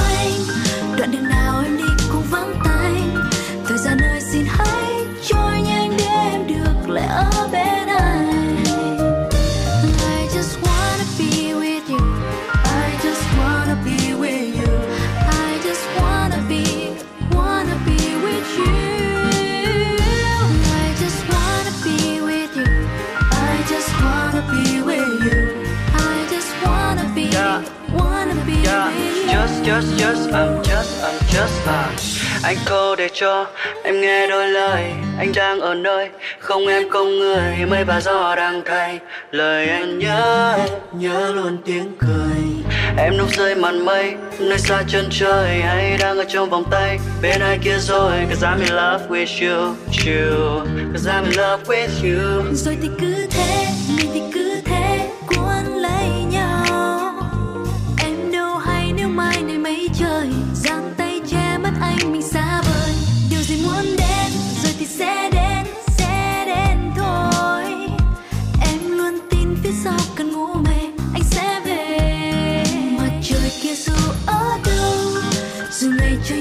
rất lâu. Dù là mình xa cách nhau anh sáng ấy vẫn là như thế. Vậy mà sau khi không có anh, đoạn đường nào em đi cũng vắng tay. Thời gian ơi, xin hãy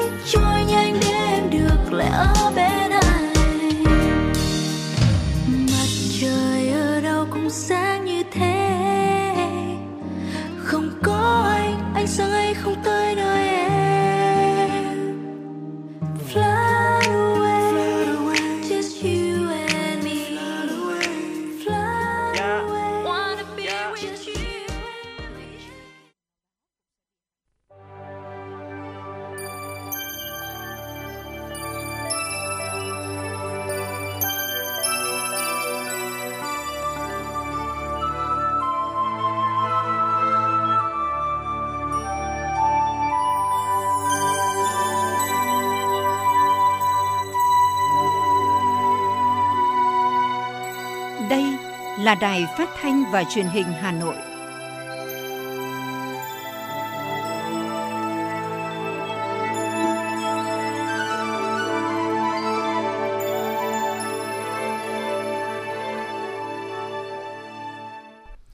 Xin kính chào quý vị thính giả của Đài Phát thanh và Truyền hình Hà Nội. Thu Minh và Thùy Linh rất vui khi được tiếp tục đồng hành cùng với quý vị trong khung giờ phát thanh chuyển động Hà Nội chiều. Chương trình đang được phát trực tiếp trên tần số FM 96 MHz. Quý vị cũng có thể nghe trực tuyến và nghe lại các chương trình của chuyển động Hà Nội trên website hanoitv.vn. Hãy chia sẻ với chúng tôi thông qua tổng đài 024 3773 6688 hoặc tương tác qua fanpage chuyển động Hà Nội FM 96. Rất nhiều những thông tin về chính trị, kinh tế, văn hóa xã hội của thủ đô sẽ được chúng tôi liên tục cập nhật trong chương trình chiều nay. Hãy luôn giữ sóng 96 MHz quý vị nhé. Còn ngay sau đây, xin mời quý vị đến với những tin tức đầu tiên. Thưa quý vị và các bạn, lễ kỷ niệm 120 năm ngày sinh đồng chí Nguyễn Phong Sắc do Thành ủy, Hội đồng Nhân dân, Ủy ban Nhân dân, Ủy ban Mặt trận Tổ quốc Việt Nam thành phố Hà Nội tổ chức, dự kiến vào 9 giờ ngày 23 tháng 2 tại Cung Văn hóa Lao động hữu nghị Việt Xô. Lễ kỷ niệm diễn ra trang trọng, tiết kiệm, thiết thực, có tính giáo dục sâu sắc, kết hợp với tuyên truyền các ngày lễ lớn và các sự kiện chính trị quan trọng của đất nước phù hợp trong bối cảnh dịch Covid-19. Lễ kỷ niệm nhằm tôn vinh và tri ân những công lao, cống hiến, đóng góp của đồng chí Nguyễn Phong Sắc đối với cách mạng Việt Nam, khẳng định vai trò lãnh đạo sáng suốt của Đảng Cộng sản Việt Nam, của Chủ tịch Hồ Chí Minh đối với sự nghiệp giải phóng dân tộc, xây dựng và bảo vệ Tổ quốc, củng cố niềm tin của nhân dân vào sự lãnh đạo của Đảng và công cuộc đổi mới đất nước do Đảng khởi xướng và lãnh đạo thông qua lễ kỷ niệm giúp cho cán bộ, đảng viên nhân dân hiểu rõ về thân thế và nhân cách cao đẹp của đồng chí Nguyễn Phong Sắc, khích lệ các thế hệ người Việt Nam, nhất là thế hệ trẻ, noi gương các đồng chí lãnh đạo tiền bối tiêu biểu của Đảng, trong đó có đồng chí Nguyễn Phong Sắc. Đại hội đại biểu Phụ nữ toàn quốc lần thứ 13, nhiệm kỳ 2022-2027 được tổ chức từ ngày 9 đến ngày 11 tháng 3 năm 2022 tại Trung tâm Hội nghị Quốc gia Hà Nội.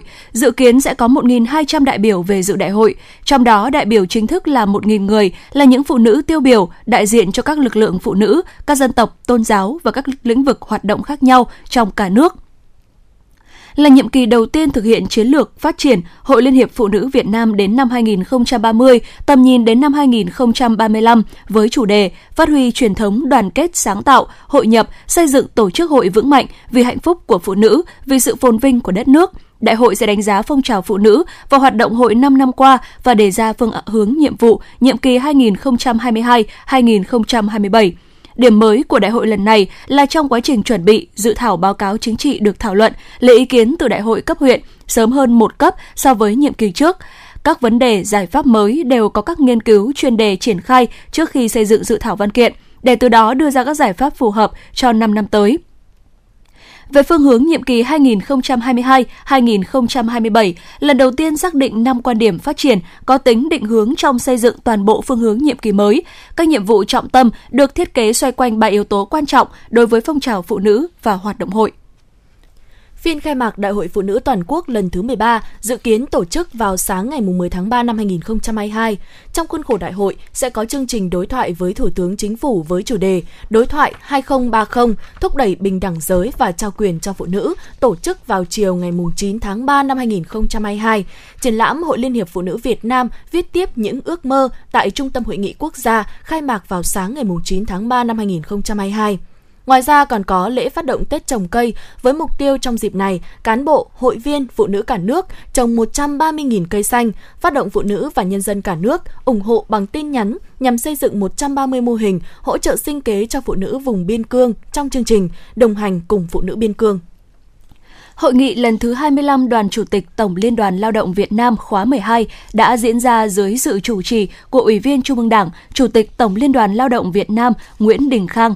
Trong chương trình, các đại biểu đã thảo luận về các nội dung tờ trình về việc sửa đổi, ban hành quy chế trao tặng giải thưởng Nguyễn Văn Linh thay thế quy chế trao tặng giải thưởng Nguyễn Văn Linh, ban hành kèm theo quyết định của Tổng Liên đoàn Lao động Việt Nam, tờ trình ban hành quyết định thành lập các tiểu ban chuẩn bị Đại hội 13 Công đoàn Việt Nam, nhiệm kỳ 2023-2028, thông qua tờ trình ban hành quyết định thành lập các tiểu ban chuẩn bị Đại hội 13 Công đoàn Việt Nam. Hội nghị cũng đang nghe báo cáo tình hình quan hệ lao động và kết quả tổ chức các hoạt động chăm lo cho đoàn đoàn viên và người lao động dịp Tết Nguyên đán nhâm dần 2022. Các đánh giá cho thấy, dịp Tết vừa qua, bên cạnh các hình thức chăm lo truyền thống vẫn được duy trì như thăm hỏi, tặng quà, mua vé tàu, xe, tặng nhà máy ấm công đoàn, các cấp công đoàn đã vận dụng linh hoạt và sáng tạo các hình thức chăm lo phù hợp với điều kiện, hoàn cảnh của đoàn viên và người lao động của tình hình dịch bệnh tại mỗi địa phương. Theo báo cáo của 83 trên 83 liên đoàn lao động tỉnh, thành phố, công đoàn ngành trung ương và tương đương, trong đợt Tết Nguyên đán vừa qua, có gần 9 triệu đoàn viên, người lao động được thụ hưởng các hoạt động chăm lo Tết của tổ chức công đoàn với tổng kinh phí là gần 5.669 tỷ đồng.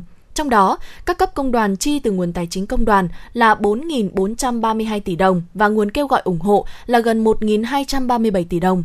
Kết luận hội nghị, Chủ tịch Tổng Liên đoàn Lao động Việt Nam Nguyễn Đình Khang đề nghị, trong bối cảnh dịch COVID-19 diễn biến phức tạp, các cấp công đoàn cần quan tâm sát sao hơn nữa đến tình hình công nhân và hoạt động công đoàn tại địa bàn mình phụ trách. Đồng thời, đẩy mạnh tuyên truyền, vận động công nhân, lao động không chủ quan, tiếp tục thực hiện tốt các biện pháp phòng chống dịch, tích cực tham gia cùng chính quyền, người sử dụng lao động xây dựng phương án phục hồi sản xuất kinh doanh, thích ứng an toàn, linh hoạt, kiểm soát hiệu quả dịch bệnh COVID-19. Chủ tịch Tổng Liên đoàn Lao động Việt Nam cũng lưu ý, bên cạnh hoạt động chăm lo đời sống, đẩy mạnh sản xuất an toàn, các cấp công đoàn cần chủ động nắm sát tình hình quan hệ lao động, đề xuất giải pháp nhằm bảo đảm quyền lợi của người lao động ở các doanh nghiệp khó khăn bị ảnh hưởng bởi dịch COVID-19.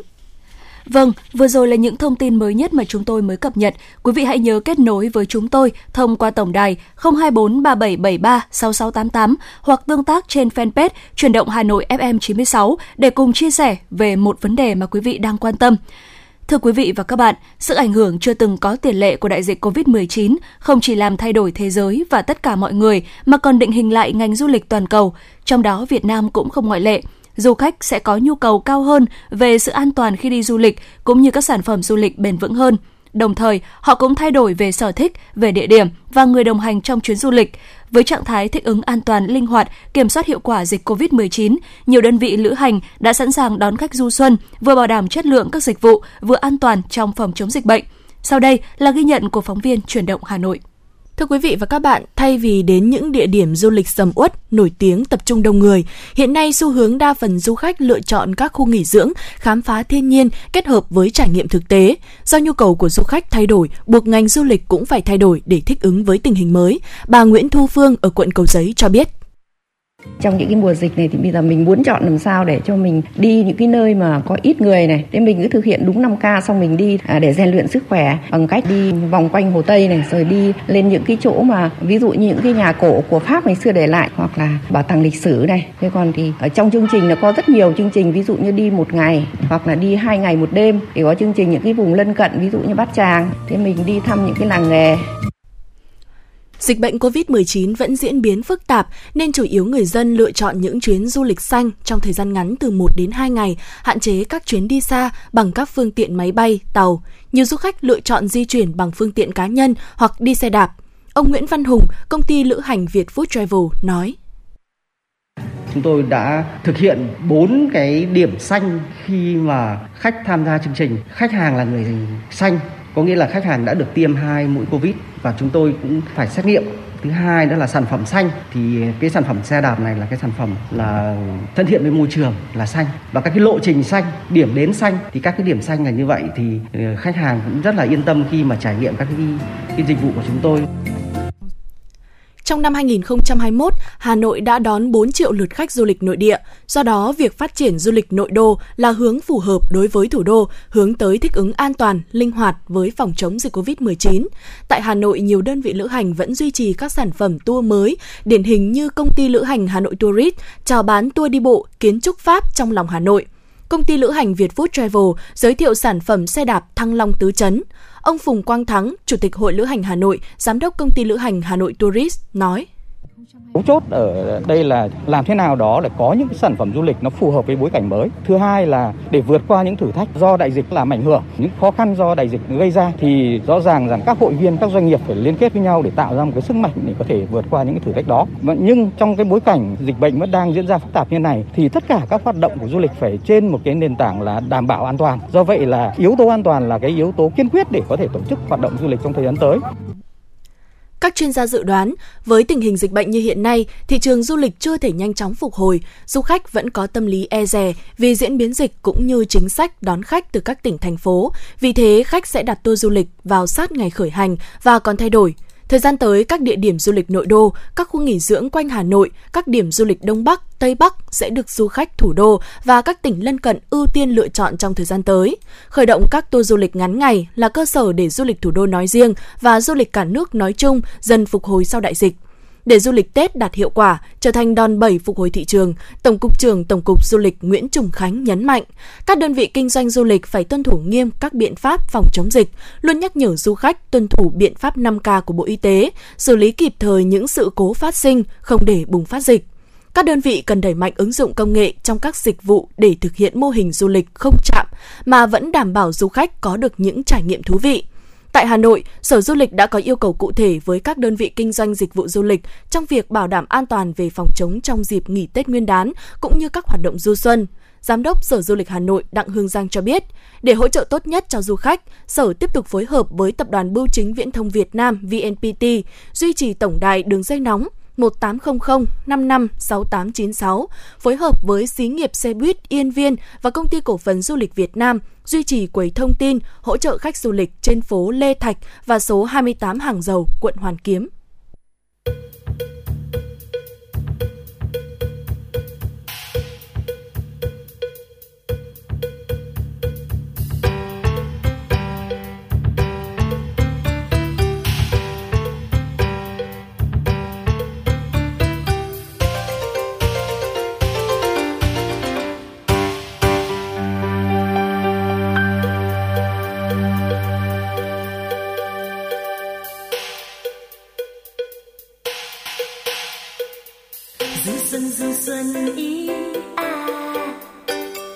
Men rượu mới nhớ rượu mơ tiếng trông trèo rơi đầy xuân.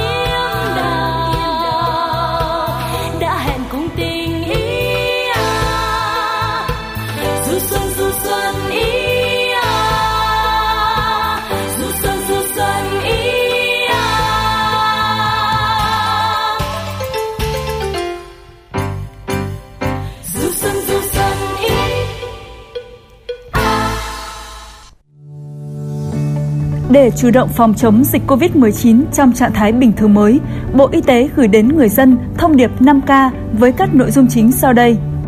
Khẩu trang, đeo khẩu trang vải thường xuyên tại nơi công cộng, nơi tập trung đông người.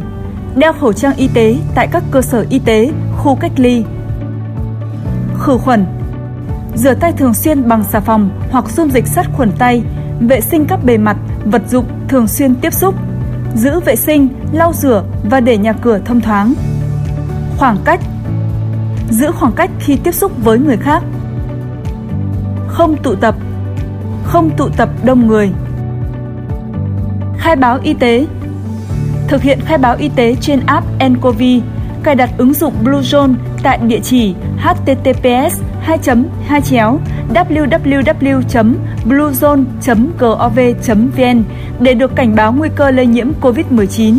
Khi có dấu hiệu sốt, ho, khó thở, gọi đường dây nóng của Bộ Y tế 1900 9095 hoặc cơ quan y tế địa phương để được hướng dẫn đi khám bệnh an toàn. Việt Nam chung sống an toàn với dịch COVID-19. Thưa quý vị và các bạn, bây giờ chúng ta sẽ quay trở lại với chuyển động Hà Nội chiều với những thông tin mới cập nhật. Huyện ủy Đan Phượng vừa tổ chức trao tặng, truy tặng huy hiệu 55, 65, 75 năm tuổi Đảng cho các đảng viên lão thành trên địa bàn huyện. Theo đó, Phó Bí thư Thường trực huyện ủy Đan Phượng Lê Văn Thìn đã đến trao huy hiệu 75 năm tuổi Đảng cho bà Nguyễn Thị Hoàn thuộc Đảng bộ thị trấn Phùng tại nhà riêng ở phố Phùng Hưng, thị trấn Phùng, huyện Đan Phượng. Tại đây, Phó Bí thư Thường trực huyện ủy Đan Phượng Lê Văn Thìn gửi lời chúc tốt đẹp nhất đến đảng viên Nguyễn Thị Hoàn và gia đình nhân dịp đầu xuân năm mới, đồng thời bày tỏ mong muốn đảng viên lão thành Nguyễn Thị Hoàn tiếp tục cống hiến cho sự nghiệp của Đảng, phát huy tính tiền phong, gương mẫu, dìu dắt lớp đảng viên trẻ và động viên con cháu phát huy truyền thống gia đình, chấp hành chủ trương, chính sách của Đảng và Nhà nước hăng hái thi đua lao động sản xuất phát triển kinh tế, qua đó góp phần xây dựng thị trấn Phùng nói riêng và huyện Đan Phượng nói chung ngày càng giàu đẹp văn minh. Xúc động nhận huy hiệu 75 năm tuổi Đảng, đảng viên Lão Thành Nguyễn Thị Hoàn và gia đình bày tỏ sự biết ơn sâu sắc đối với sự quan tâm của các cấp ủy Đảng, chính quyền từ huyện đến cơ sở, đồng thời hứa hẹn sẽ tiếp tục phát huy truyền thống gia đình, chấp hành tốt chủ trương của Đảng, chính sách pháp luật của nhà nước và các quy định của địa phương, hăng hái thi đua lao động sản xuất, phát triển kinh tế, góp phần xây dựng quê hương ngày càng phát triển. Chiều cùng ngày, Phó Bí thư Thường trực huyện ủy Đan Phượng Lê Văn Thìn cũng đã đến thăm và truy tặng huy hiệu 65 năm và 55 năm tuổi Đảng cho gia đình đảng viên Nguyễn Thị Xuyên, đảng viên Nguyễn Khắc Rằng cùng thuộc Đảng bộ xã Hạ Mỗ. Thưa quý vị, hưởng ứng phong trào Tết trồng cây đời đời nhớ ơn Bác Hồ Xuân Nhâm Dần năm 2022 của Ủy ban nhân dân huyện Trương Mỹ, Phòng Kinh tế Ủy ban nhân dân xã Thủy Xuân Tiên đã phối hợp với các cơ quan, đơn vị trên địa bàn tuyên truyền, vận động nhân dân tham gia hưởng ứng phong trào trồng cây xanh trên địa bàn toàn xã. Kết quả, Ủy ban nhân dân xã đã nhận được sự ủng hộ của các cơ quan, đơn vị, trường học, một số doanh nghiệp, hợp tác xã với số tiền 64 triệu đồng để mua cây giống toàn bộ 11 trên 11 thôn đã tích cực hưởng ứng phong trào trồng, chăm sóc cây xanh, vệ sinh môi trường.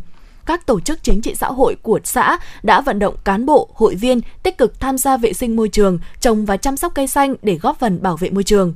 Kho G106 là đơn vị kết nghĩa với địa phương đã ủng hộ san lấp hàng nghìn khối đất, hàng trăm ngày công lao động, máy móc và trồng trên 300 cây bóng mát, cây lấy gỗ. Tại buổi phát động Tết trồng cây đời đời nhớ ơn Bác Hồ Xuân Nhâm Dần 2022, Chủ tịch Ủy ban nhân dân xã Thủy Xuân Tiên Nguyễn Văn Mạnh đã kêu gọi toàn thể các thôn, ban ngành, đoàn thể, cơ quan đơn vị trường học trên địa bàn, mỗi cán bộ đảng viên, người dân trong xã nhiệt tình tham gia, góp sức mình trong phong trào chung của xã, quyết tâm phấn đấu hoàn thành vượt mục tiêu trồng 10.000 cây xanh các loại trong năm 2022. Ông Nguyễn Văn Mạnh cũng đề nghị các cơ quan đơn vị trường học, các thôn, tổ chức đoàn thể và người dân trong xã thực hiện trồng cây phải đi đôi với việc chăm sóc để cây trồng có tỷ lệ sống cao, tự giác giữ gìn vệ sinh môi trường, không vứt rác ra đường để góp phần làm cho diện mạo nông thôn xã Thủy Xuân Tiên ngày càng sáng xanh sạch đẹp. Ngày sau lễ phát động Tết trồng cây đời đời nhớ ơn Bác Hồ Xuân Nhâm Dần, lãnh đạo xã Thủy Xuân Tiên, cán bộ chiến sĩ kho G106, một số đơn vị quân đội, công an đóng trên địa bàn cùng các ban ngành đoàn thể, đại diện các thôn tham gia trồng cây, trồng hoa dọc tuyến đường dài 2 km.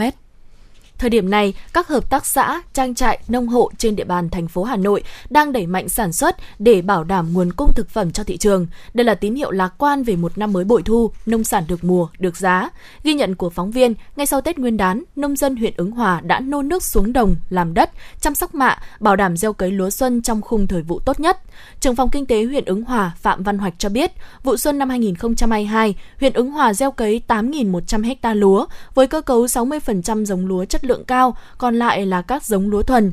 Tính đến ngày hôm qua, toàn huyện đã gieo cấy được 2.700 ha lúa, đạt tỷ lệ 34%. Huyện đang chỉ đạo các đơn vị chủ động điều tiết nước, vận động nông dân, hợp tác xã khẩn trương sản xuất, phấn đấu hoàn thành gieo cấy trong tháng 2. Còn với nhiều hộ trồng rau tại thôn Tiền Lệ, xã Tiền Yên, huyện Hoài Đức thì gần như không có ngày nghỉ. Những ngày này, ngay khi gấp rút thu hoạch xong lứa rau bắp cải, su hào phục vụ thị trường dịp Tết Nguyên đán, bà con nông dân đang bắt tay vào xử lý đất, xuống giống các loại rau ăn lá như cải xanh, cải ngọt, cải mèo, mồng tơi. Không kém phần tất bật, các trang trại cơ sở chăn nuôi cũng đang đẩy mạnh việc tái đàn để bảo đảm nguồn cung cho thị trường sau Tết Nguyên đán. Giám đốc Sở Nông nghiệp và Phát triển Nông thôn Hà Nội Chu Phú Mỹ cho biết, từ cuối năm 2021, Sở Nông nghiệp và Phát triển Nông thôn đã xây dựng kế hoạch sản xuất vụ xuân 2022 và tái đàn sau Tết Nguyên đán. Đến nay, qua giả soát, kiểm tra thực tế, cơ bản các địa phương triển khai đúng tiến độ. Năm 2022, ngành nông nghiệp thủ đô xác định sẽ tiếp tục đối mặt với thách thức từ thiên tai dịch bệnh, Cùng với đó, ngành phải giải quyết nhiều bất cập như sản xuất chưa có bứt phá, chưa phát huy được lợi thế của kinh tế nông thôn, kinh tế trang trại, khâu bảo quản, chế biến nông sản hiệu quả chưa cao. Để hoàn thành các mục tiêu đề ra trong năm 2022, ngành nông nghiệp đã phối hợp với các địa phương xây dựng kế hoạch sản xuất đối với từng lĩnh vực và sẽ căn cứ vào các điều kiện thực tế để có những điều chỉnh phù hợp ngành nông nghiệp thủ đô sẽ tiếp tục tái cơ cấu theo hướng sản xuất hàng hóa, chuyên canh tập trung, giá trị cao, bền vững và an toàn vệ sinh thực phẩm, đồng thời nâng cao năng lực sản xuất, chế biến và dự báo thị trường, phân đấu năm 2022 đạt tốc độ tăng trưởng 2,5 đến 3%. Quý vị và các bạn đang nghe chương trình Truyền động Hà Nội chiều trên kênh phát thanh FM 96 MHz của Đài Phát thanh và Truyền hình Hà Nội. Chịu trách nhiệm sản xuất Phó Tổng giám đốc Nguyễn Tiến Dũng, đạo diễn Trà My, biên tập Hoa Mai, kỹ thuật viên Duy Anh cùng với MC Thùy Linh và Thu Minh phối hợp thực hiện. Trước khi đến với các nội dung tiếp theo của chương trình, mời quý vị cùng nghe ca khúc Tình ca mùa xuân. xuân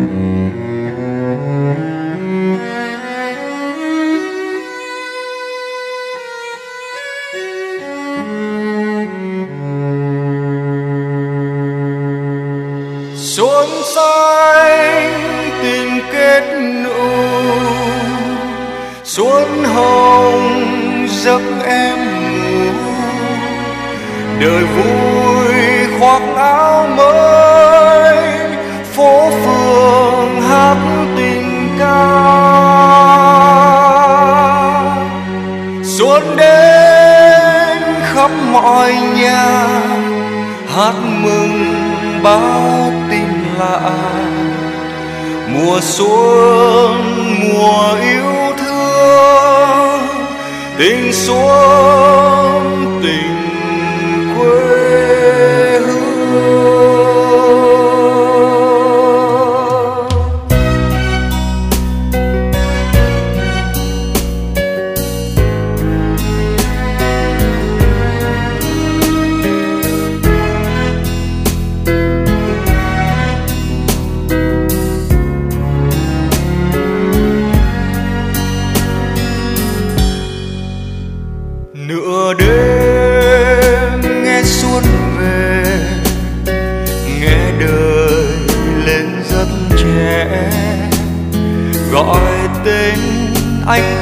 nhớ lời ru em dạt dào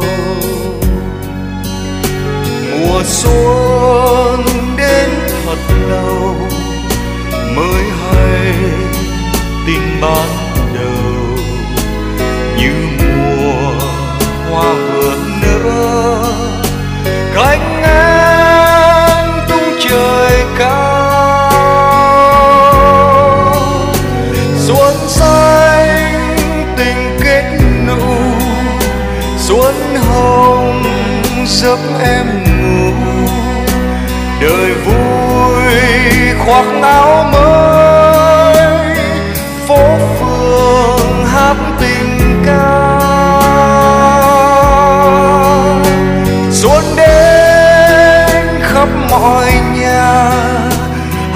mừng báo tin lạ mùa xuân mùa yêu thương tình xuống.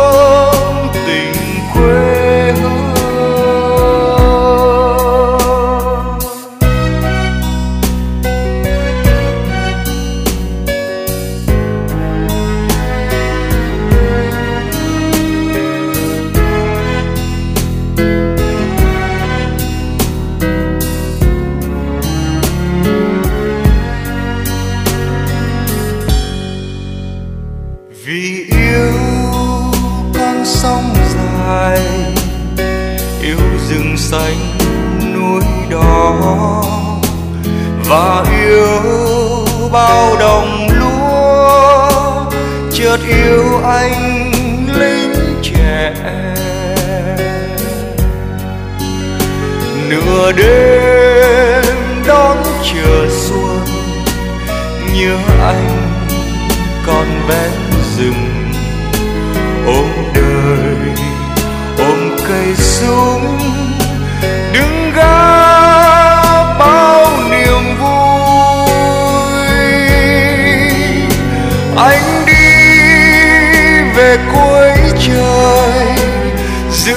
mùa xuống con mà ai từng ngọn cây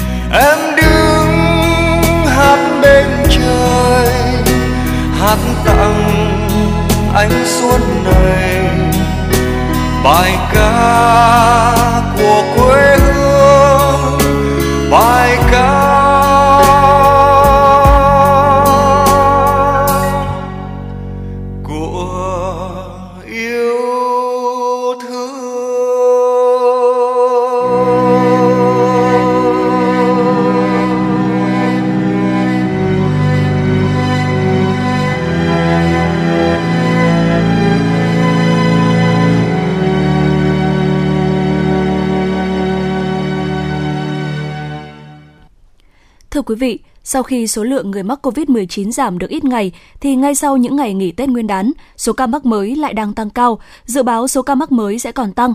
Bộ Y tế đã đề nghị các địa phương nâng mức cảnh giác lên cao nhất để có những biện pháp ứng phó phù hợp. Thời điểm này, ngành y tế tiếp tục đẩy mạnh chiến dịch tiêm chủng vaccine phòng COVID-19 và đảm bảo biện pháp phòng chống dịch đáp ứng với mọi tình huống. Thưa quý vị, ghi nhận trên hệ thống quốc gia quản lý ca bệnh COVID-19 cho thấy, sau khi giảm về mức 8.500 đến 8.700 ca vào các ngày mùng 2 và mùng 3 tháng 2, mức thấp nhất trong hơn 2 tháng qua, số ca mới đã lại tăng rất nhanh. Trung bình số ca nhiễm mới trong nước ghi nhận trong 7 ngày qua là 24.119 ca một ngày. Số ca mắc được ghi nhận gia tăng ở tất cả 63 tỉnh thành phố trong cả nước. Địa phương ghi nhận nhiều ca mắc COVID-19 là Hà Nội. Đáng chú ý số ca mắc mới tăng cao nêu trên đều tập trung vào những ngày sau Tết và phần lớn đều trong cộng đồng. Bộ Y tế đánh giá số ca mắc mới còn gia tăng thời gian tới khi mức độ giao lưu đi lại của người dân trong dịp Tết nhiều sẽ làm tăng nguy cơ lây lan dịch bệnh. Bên cạnh đó, học sinh bắt đầu đi học trở lại, số ca mắc biến chủng Omicron cũng lên tới gần 300 ca ở 17 tỉnh, thành phố. Điều đó đòi hỏi ngành y tế và các địa phương cần triển khai các biện pháp phòng chống dịch phù hợp. Bác sĩ Nguyễn Trung Cấp, Phó Giám đốc Bệnh viện Bệnh nhiệt đới Trung ương, nói. Thực ra thì biến chủng ờ, Omicron là một biến chủng mà hiện ra bây giờ vẫn đang được ờ, theo dõi rất sát để xem cái uh, độc lực và cái diễn biến tiếp của nó như thế nào. Nhưng mà không không chỉ là với Omicron có thể là virus nó sẽ phát sinh ra nhiều các cái biến chủng khác mà chúng ta không lường trước được cho nên là cái việc là uh, các cái biện pháp kinh điển để uh, chống virus như là thực hiện 5K như là uh, các cái biện pháp và bảo vệ uh, giảm các cái tiếp xúc cộng đồng thì nó là một biện pháp cơ bản là giúp là uh, với biến chủng nào thì nó cũng có thể nó giảm được cái tốc độ lây lan và ừ. khi cái tốc độ lây lan nó giảm thì thì thì thì cái hệ thống điều trị nó không bị quá tải và chúng ta vẫn có thể chung sống được với nó. Trước tình hình số ca mắc gia tăng, Bộ Y tế đề nghị các bộ ngành địa phương, các tổ chức chính trị xã hội nâng mức cảnh giác cao nhất đối với dịch COVID-19, trong đó đặc biệt chú ý tới biến thể Omicron, tăng cường kiểm tra giám sát công tác phòng chống dịch tại cơ quan đơn vị, bệnh viện, trường học, cơ sở sản xuất, chợ, siêu thị, nhà ga, sân bay, bến xe. Bộ Y tế cũng đề nghị các địa phương, đơn vị tập trung đẩy mạnh chiến dịch tiêm chủng vaccine phòng COVID-19 thần tốc mùa xuân năm 2022. Sau khi chính phủ đã đồng ý và triển khai mua vaccine phòng COVID-19 để tiêm cho trẻ em độ tuổi từ 5 đến dưới 12 tuổi. Bộ Y tế đang tích cực chuẩn bị để việc tiêm theo khuyến cáo về mặt khoa học, bảo đảm hiệu quả, thực hiện thận trọng từng bước và đặt an toàn lên hàng đầu. Bộ trưởng Bộ Y tế Nguyễn Thanh Long cho biết. À, cái chiến lược của chúng ta hiện nay như chúng ta đã biết khi cái biến chủng Micron khi xâm nhập vào nước ta, các khả năng lây lan rất là mạnh rất là nhanh. Theo như tính toán gấp 3 đến 7 lần so với cái biến chủng Delta, bởi biến chủng Delta chúng ta đã thấy cái khả năng lây nhiễm như vậy. Và vì vậy cái mục tiêu hàng đầu đặt ra là không để cái số ca nhiễm nó tăng rất là nhanh và gây quá tải đối với hệ thống y tế. Mặc dù cho đến thời điểm hiện nay có thể nói rằng là có thể nhẹ hơn so với biến chủng Delta, nhưng nếu số mắc tăng rất cao trong một thời gian rất ngắn thì vẫn có dẫn đến cái hệ thống quá tải hệ thống y tế và dẫn đến cái tử vong nó sẽ tăng lên. Và đây là một trong những cái mục tiêu chúng tôi cho rằng rất quan trọng. Vì vậy cái mục tiêu hàng đầu đặt ra là gì? Là không để số nhiễm gia tăng một cách nhanh chóng cục bộ trong một thời gian ngắn. Rồi thứ hai là tăng cường cái năng lực hệ thống y tế để đảm bảo rằng là tất cả những cái bệnh nhân mà cần được chăm sóc y tế phải được chăm sóc y tế. Nhất là những cái bệnh nhân có cái yêu cầu đối với những mà phải cần phải được hồi sức tích cực thì chúng ta phải có cái đó. Vấn đề thứ ba là chúng ta triển khai một cách tích cực hơn những cái chương trình chăm sóc điều trị tại nhà để làm sao nó đưa vào một cái thường quy hơn và chúng tôi đang phấn đấu trong quý 1 này phải phủ bằng được cái vaccine mũi 3 cho tất cả mọi người dân để chúng ta tăng cường khả năng về miễn dịch để làm sao cho người dân à, là khi mắc bệnh thì không bị bệnh nặng hơn. Theo nhận định của Tổ chức Y tế Thế giới cũng như các chuyên gia, đại dịch COVID-19 không thể chấm dứt trước năm 2023. Vì vậy với Việt Nam, công tác phòng chống dịch vẫn phải được coi là nhiệm vụ ưu tiên hàng đầu, trước mắt và quan trọng. Toàn ngành y tế vẫn phải tiếp tục nỗ lực triển khai thực hiện tất cả các biện pháp phòng chống dịch COVID-19. Chiến lược chống dịch vẫn thực hiện theo tinh thần nghị quyết 128 của chính phủ là thích ứng an toàn linh hoạt, kiểm soát hiệu quả dịch COVID-19, tiếp tục triển khai các biện pháp về y tế công cộng như 5K, trong đó biện pháp đeo khẩu trang là một trong những giải pháp quan trọng trọng để ngăn ngừa lây nhiễm COVID-19. Mặt khác, tăng cường năng lực hệ thống y tế, nhất là năng lực ứng phó với những ca bệnh diễn biến nhanh, tăng nặng, đáp ứng mọi tình huống về y tế trong mọi bối cảnh, hoàn cảnh.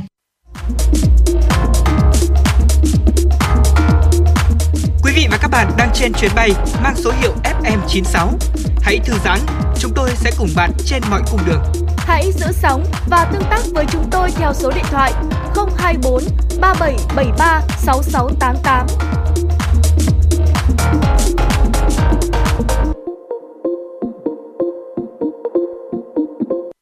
Thưa quý vị và các bạn, là một trong những bệnh viện điều trị cho bệnh nhân COVID-19, Bệnh viện Đa khoa Đức Giang đã triển khai mô hình để chăm sóc toàn diện cho người bệnh như F0 điều trị F0 và mới đây là phòng khám hậu COVID-19 với sự tận tình của các y bác sĩ nơi đây. Nhiều các bệnh nặng đã được cứu sống, rất nhiều F0 đã hồi phục và quay lại với cuộc sống thường nhật. Ngay sau đây, phóng viên Hoa Mai sẽ có cuộc trao đổi với tiến sĩ bác sĩ Nguyễn Văn Thường, giám đốc Bệnh viện Đa khoa Đức Giang để hiểu hơn về nỗ lực chăm sóc và điều trị F0 của các y bác sĩ trong thời gian qua. Mời quý vị thính giả cùng lắng nghe. Trước hết thì rất cảm ơn bác sĩ đã nhận lời tham gia chương trình của Đài Phát thanh và Truyền hình Hà Nội ạ. À, thưa bác sĩ, bác sĩ có thể cho biết là à, công tác à, điều trị cho bệnh nhân mắc Covid-19 thì đã được bệnh viện Đa khoa Đức Giang triển khai như thế nào trong cái dịp Tết Nguyên đán vừa qua? Vâng. À, bệnh viện chúng tôi thì là một trong những bệnh viện mà được phân công điều trị tầng 3 Covid. Do vậy bệnh viện phải chuẩn bị à, theo cái sự phân công cũng như chỉ đạo của thành phố. Cụ thể là chỉ đã, là chuẩn bị khoảng vừa nhân lực, vừa trang thiết bị, vừa vật tư, thuốc men cho 400 giường, trong đó 250 giường tầng 3 và 150 giường tầng 2. Trong những dịp Tết thì bình thường thì bệnh viện bố trí khoảng độ à, 90 bệnh người, chục mà bác, y bác sĩ để tham gia trực trong cái dịp Tết để khám bệnh thông thường. Còn năm năm nay thì phải chuẩn bị nhiều hơn rất nhiều. Cụ thể thì chúng tôi phải chuẩn bị 97 người để trực các cái khám chữa bệnh thông thường và 147 người để mà trực điều trị bệnh nhân, nhóm bệnh nhân Covid. Vậy là thường xuyên trong 9 ngày Tết thì lúc nào bệnh nhân viêm bệnh viện đa khoa Đức Giang phải có là 244 người tham gia khám điều trị tất cả những cái bệnh trong đó cả bệnh thông thường cả bệnh nhân Covid tại bệnh viện và cũng cụ thể là trong 9 ngày nghỉ Tết vừa rồi thì số lượng bệnh nhân Covid được chuyển tầng đến tầng 3 chúng tôi là hơn 250 trường hợp. Hầu hết thì vào đều ở tình trạng lặng, có suy hấp, phải thở oxy, rồi can thiệp hô hấp, thậm chí thở máy, lọc máu thì đều điều trị tại bệnh viện. Dạ vâng ạ. Vậy trong những cái bệnh ờ, nhân đến và điều trị trong những ngày Tết vừa rồi thì có những cái ca nào đặc biệt mà bác sĩ có thể chia sẻ ừ, về những cái sự nỗ lực của các y bác sĩ đã à, cứu sống người bệnh trong cái giai đoạn có này? Có rất nhiều thí dụ cụ thể là một cái trường hợp mà một cái thanh niên 19 tuổi một cái đai chấn thương một tai nạn giao thông sau đó vào bệnh viện tuyến dưới thì một cái tai nạn giao thông nhưng xét nghiệm covid lại dương tính thế thì chuyển đến chúng tôi thì sau đó thì ờ, vào bệnh viện chuyển đến bệnh viện chúng tôi thì bệnh viện chúng tôi phải khởi động gọi là báo động đỏ. Bởi vì rất nhiều chuyên ngành phải tham gia. Ngoài cái chuyện mà bệnh nhân trên cái nền covid ra thì bệnh nhân nào, nào là có vỡ lách bệnh nhân có vỡ đại tràng bệnh nhân có tràn máu màng phổi về bệnh nhân có ờ, gãy xương đùi. Vậy là mấy kíp phải mổ. Một mặt là phải cắt lách cho bệnh nhân rồi cắt đoạn đại tràng làm hậu môn nhân tạo mở màng phổi để lấy máu. Rồi là cố định uh, cái xương của bệnh nhân. Để cố định cái xương đùi cho bệnh nhân. Trong lúc vẫn phải điều trị covid.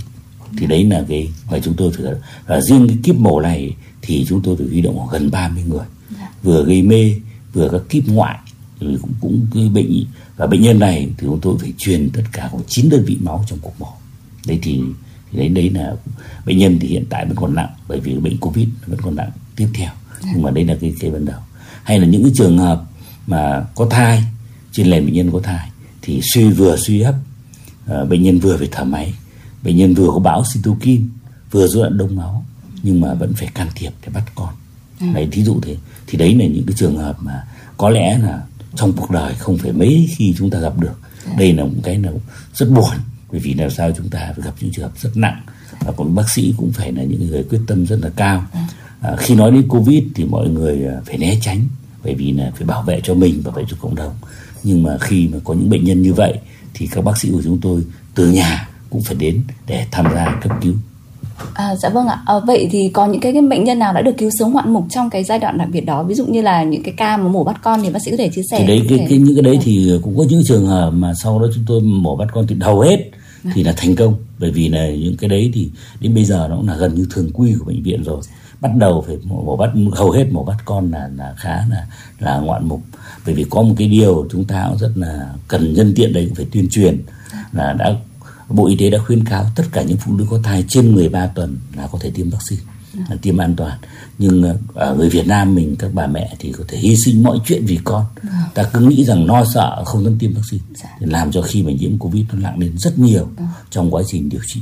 Thì tôi mong muốn là các bà mẹ chúng ta dưới 13 tuần thì chưa có những khuyến cáo còn trên 13 tuần chúng ta cứ mạnh dạn tiêm vaccine bảo vệ được cả mẹ là bảo vệ được mẹ có nghĩa là bảo vệ được con Vâng ạ. Bác sĩ có thể cho biết là những cái ca mà đến nhập viện và trong tình trạng nặng tại bệnh viện trong cái thời gian vừa rồi thì uh, có cái tỷ lệ nào chưa tiêm vaccine có nhiều hay không ạ? À, chúng ta thì hầu hết những bệnh nhân nguy kịch, bệnh nhân tử vong uh, trong giai đoạn này vẫn cứ là cái nhóm chưa tiêm vaccine. Dạ. À, rơi vào cái nhóm nào? Chủ yếu nhất là các cụ cao tuổi đột quỵ nằm một chỗ và gia đình không không không thể cho tiêm được. Dạ. Đấy thế đấy là những cái thì làm cho cái nhóm này nặng lên à, còn cái cái cái nhóm mà ngoài cái nhóm các cụ thì hầu hết là ở cái, cái giai đoạn là các nặng lề là do chưa tiêm vaccine là chính chứ còn uh, tiêm vaccine thì thường là nhẹ nhàng hơn tất nhiên tiêm vaccine vẫn có nặng thậm chí tiêm vaccine vẫn có tử vong nhưng mà thấp hơn rất nhiều so với nhóm không tiêm vaccine. Dạ vâng ạ. Vậy có thể nói là cái tỷ lệ mà phản ứng do vaccine thì nó sẽ nhẹ ít hơn rất nhiều so với cái tỷ lệ mà phản ứng nặng do mà mắc covid 19 đúng không ạ? À, tôi thì là nguyên là bác sĩ nhi khoa Vâng. thì tôi thấy rằng là chương trình tiêm chủng mở rộng của Việt Nam mình kéo dài vài chục này thì với vaccine điều tiêm chủng covid 19 là loại vaccine tương đối an toàn. Chúng ta hãy xem lại khi xưa chúng ta tiêm Quivasem chúng ta xem lại chúng ta tiêm các cái loại vaccine như thậm chí bạch hầu hòa uốn ván thì đấy là những hay là viêm gan A, à, viêm gan B. Thì thấy rằng là cái vaccine tiêm chủng covid 19 là tương đối an toàn. Cụ thể đến bây giờ chúng ta đã tiêm đến gần 200 triệu liều trong vòng có vài tháng. Thì cái tỷ lệ phản ứng sau tiêm của chúng ta là rất rất thấp có thể dùng từ rất rất thấp là tôi cho rằng vaccine 19 là covid 19 là vaccine khá an toàn à, rất ít các tác dụng phụ liên quan đến đến vaccine. Dạ vâng ạ.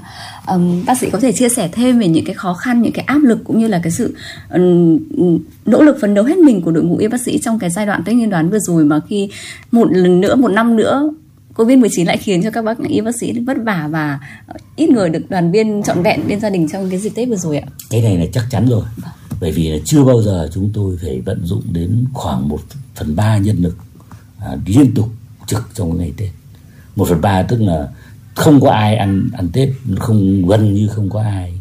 Thì nhóm điều trị Covid là gần như chúng tôi 240 người này là gần như không được về ăn Tết. Thậm chí có người trực xuyên Tết. Có những anh em chỉ về Tết đúng một ngày, xong lại vào nhận nhiệm vụ. Đấy là là những cái chuyện mà chúng tôi phải làm.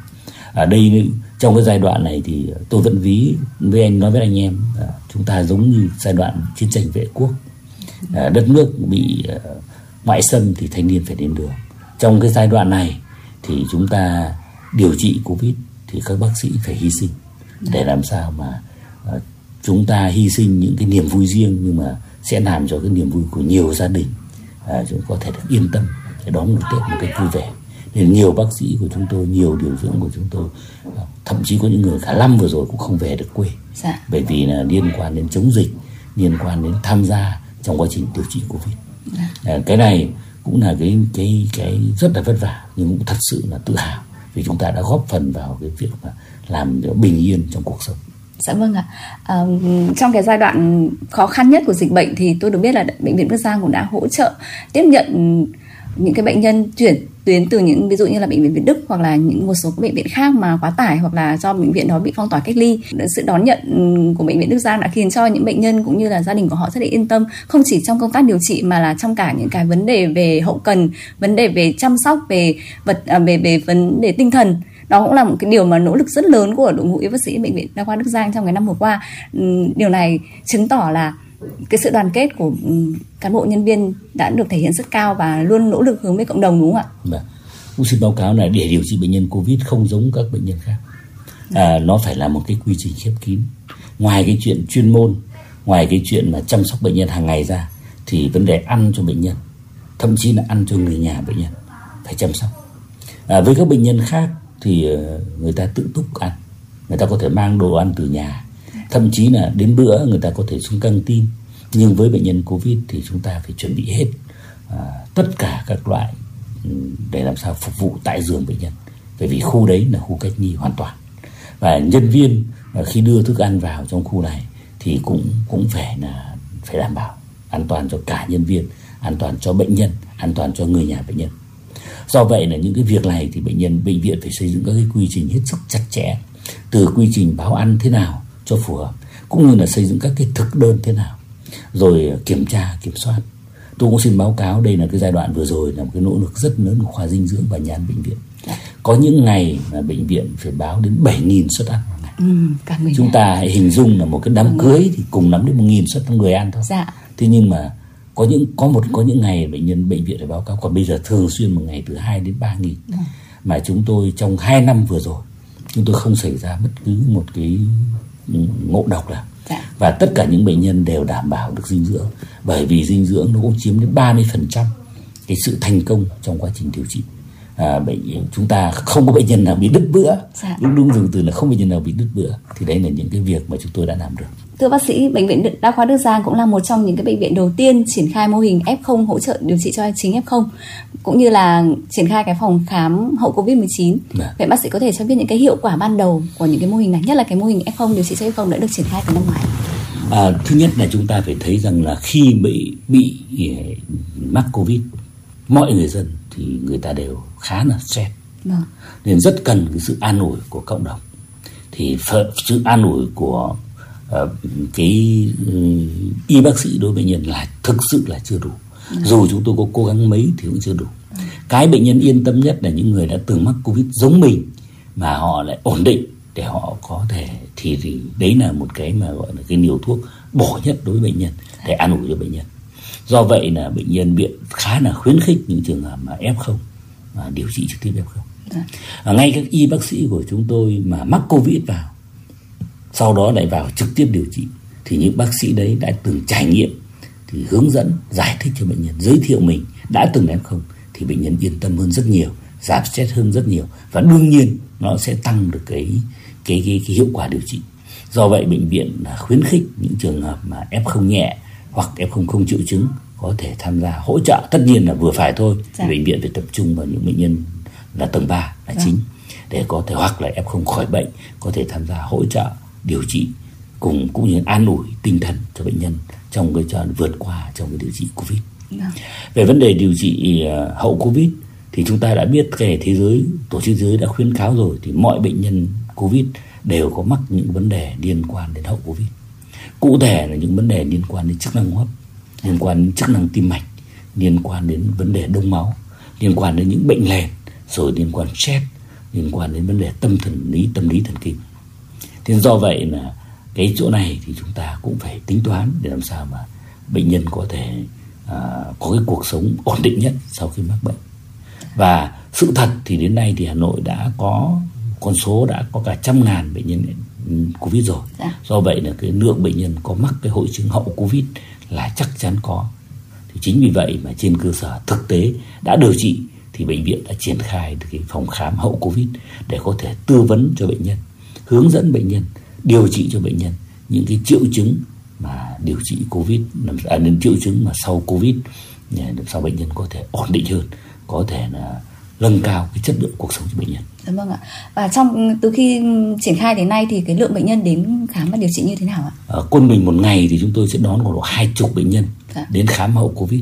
Thì hầu hết những bệnh nhân là trước đấy đã từng phải can thiệp hô hấp rồi. Thì dạ. bây giờ là tiếp tục có những cái dấu hiệu liên quan đến hô hấp hoặc là những bệnh nhân đã từng rối loạn đông máu thì bây giờ vẫn có thể có những cái triệu chứng đấy những bệnh nhân có bệnh nền thì thí dụ như tiểu đường bị huyết áp thì có vẻ như là sau covid thì cái kiểm soát đường máu kiểm soát huyết áp có vẻ khó khăn hơn dạ. trước khi bị covid thì đây là những vấn đề đặt ra thì chúng tôi sẽ tổ chức khám điều trị tư vấn cho bệnh nhân làm sao mà tốt nhất để có thể có cái chất lượng cuộc sống cao nhất. Dạ vâng ạ. Xin cảm ơn bác sĩ ạ. Vâng.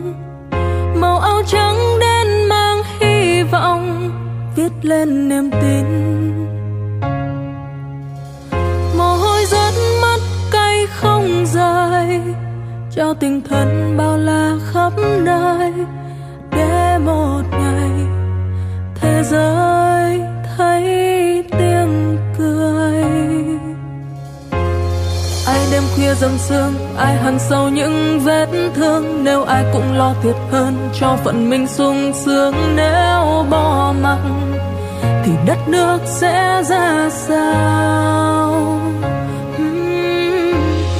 ai không lo ngày mai, ai chẳng cần được sống nhưng nếu không hy sinh ngày hôm nay, ngày mai có đến nếu run sợ thì đất nước có yên bình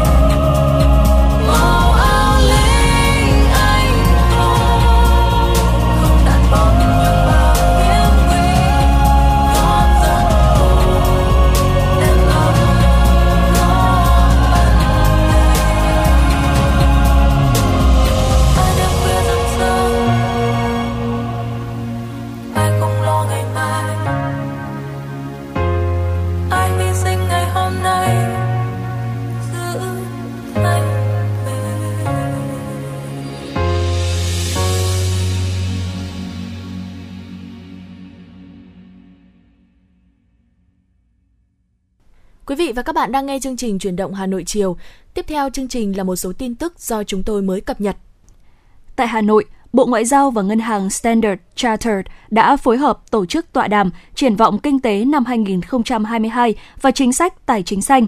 Phát biểu khai mạc, Thứ trưởng Bộ Ngoại giao Tô Anh Dũng đánh giá cao Ngân hàng Standard Chartered phối hợp với Bộ Ngoại giao tổ chức tọa đàm nhằm thông tin và trao đổi về báo cáo vừa hoàn thành trong tháng 2 năm 2022 của Ngân hàng Standard Chartered về triển vọng kinh tế toàn cầu và Việt Nam – Thứ trưởng nhấn mạnh các hoạt động nghiên cứu tham mưu và đối thoại chính sách kinh tế có ý nghĩa rất quan trọng khi các quốc gia và Việt Nam đứng trước những lựa chọn chính sách có tính bước ngoặt, tác động không chỉ đến triển vọng kinh tế trước mắt mà còn quyết định khả năng phục hồi, phát triển bền vững trong dài hạn. Tại sự kiện, các chuyên gia kinh tế của ngân hàng Standard Chartered chia sẻ những nhận định về triển vọng kinh tế toàn cầu và Việt Nam, đồng thời thảo luận về chủ đề tài chính xanh và kiến nghị chính sách đối với Việt Nam. Tọa đàm cũng đưa ra các cách thức, giải pháp cụ thể để Việt Nam có thể tiếp cận và huy động các nguồn lực tài chính xanh nhằm giúp Việt Nam có thể đạt được các mục tiêu phát triển bền vững. Nhiều đối tác và các doanh nghiệp đánh giá cao chủ trương, chính sách của Việt Nam về tăng trưởng xanh và giảm phát thải, khẳng định sẽ tiếp tục hợp tác và hỗ trợ Việt Nam triển khai hiệu quả các chính sách tài chính xanh trong thời gian tới. Thưa quý vị, Xuất khẩu gạo Việt Nam trong tháng đầu năm nay tuy sụt giảm so với tháng trước đó nhưng tăng vọt so với cùng kỳ năm ngoái. Trong khi đó, Trung Quốc hiện không còn là thị trường nhập khẩu gạo lớn thứ hai của Việt Nam. Số liệu thống kê của Tổng cục Hải quan cho thấy, xuất khẩu gạo tháng 1 năm nay đạt trên 505.000 tấn với trị giá đạt trên 246 triệu đô la Mỹ, tăng 3,2% về lượng nhưng giảm 2,8% về kim ngạch so với tháng trước đó. Tuy nhiên, nếu so với cùng kỳ năm ngoái, kết quả xuất khẩu gạo tháng đầu năm nay tăng đến 45,5% về lượng và 28,2% về giá trị. Philippines vẫn tiếp tục là thị trường nhập khẩu gạo lớn nhất của Việt Nam, tiếp đến là bờ biển Nga và Trung Quốc. Từ đầu năm, các doanh nghiệp trong nhiều nhóm ngành đã nhận được đơn đặt hàng cho đến hơn nửa năm nay. Thậm chí nhiều doanh nghiệp cho biết họ phải chọn lọc để bỏ bớt các đơn hàng giá trị thấp vì không đủ nguồn lực và nguyên liệu. Đơn hàng xuất đi Mỹ tăng trên 50%, Nhật Bản, châu Âu cũng trong tình cảnh tương tự. Hiện công ty trách nhiệm hữu hạn Việt Thắng Jin đã cho đơn hàng đến hết tháng 6 năm 2022 doanh nghiệp đã có nhiều chính sách để đảm bảo đủ 98% lao động quay trở lại làm việc mới kịp đáp ứng đơn hàng với công ty cổ phần xuất nhập khẩu Nam Thái Sơn.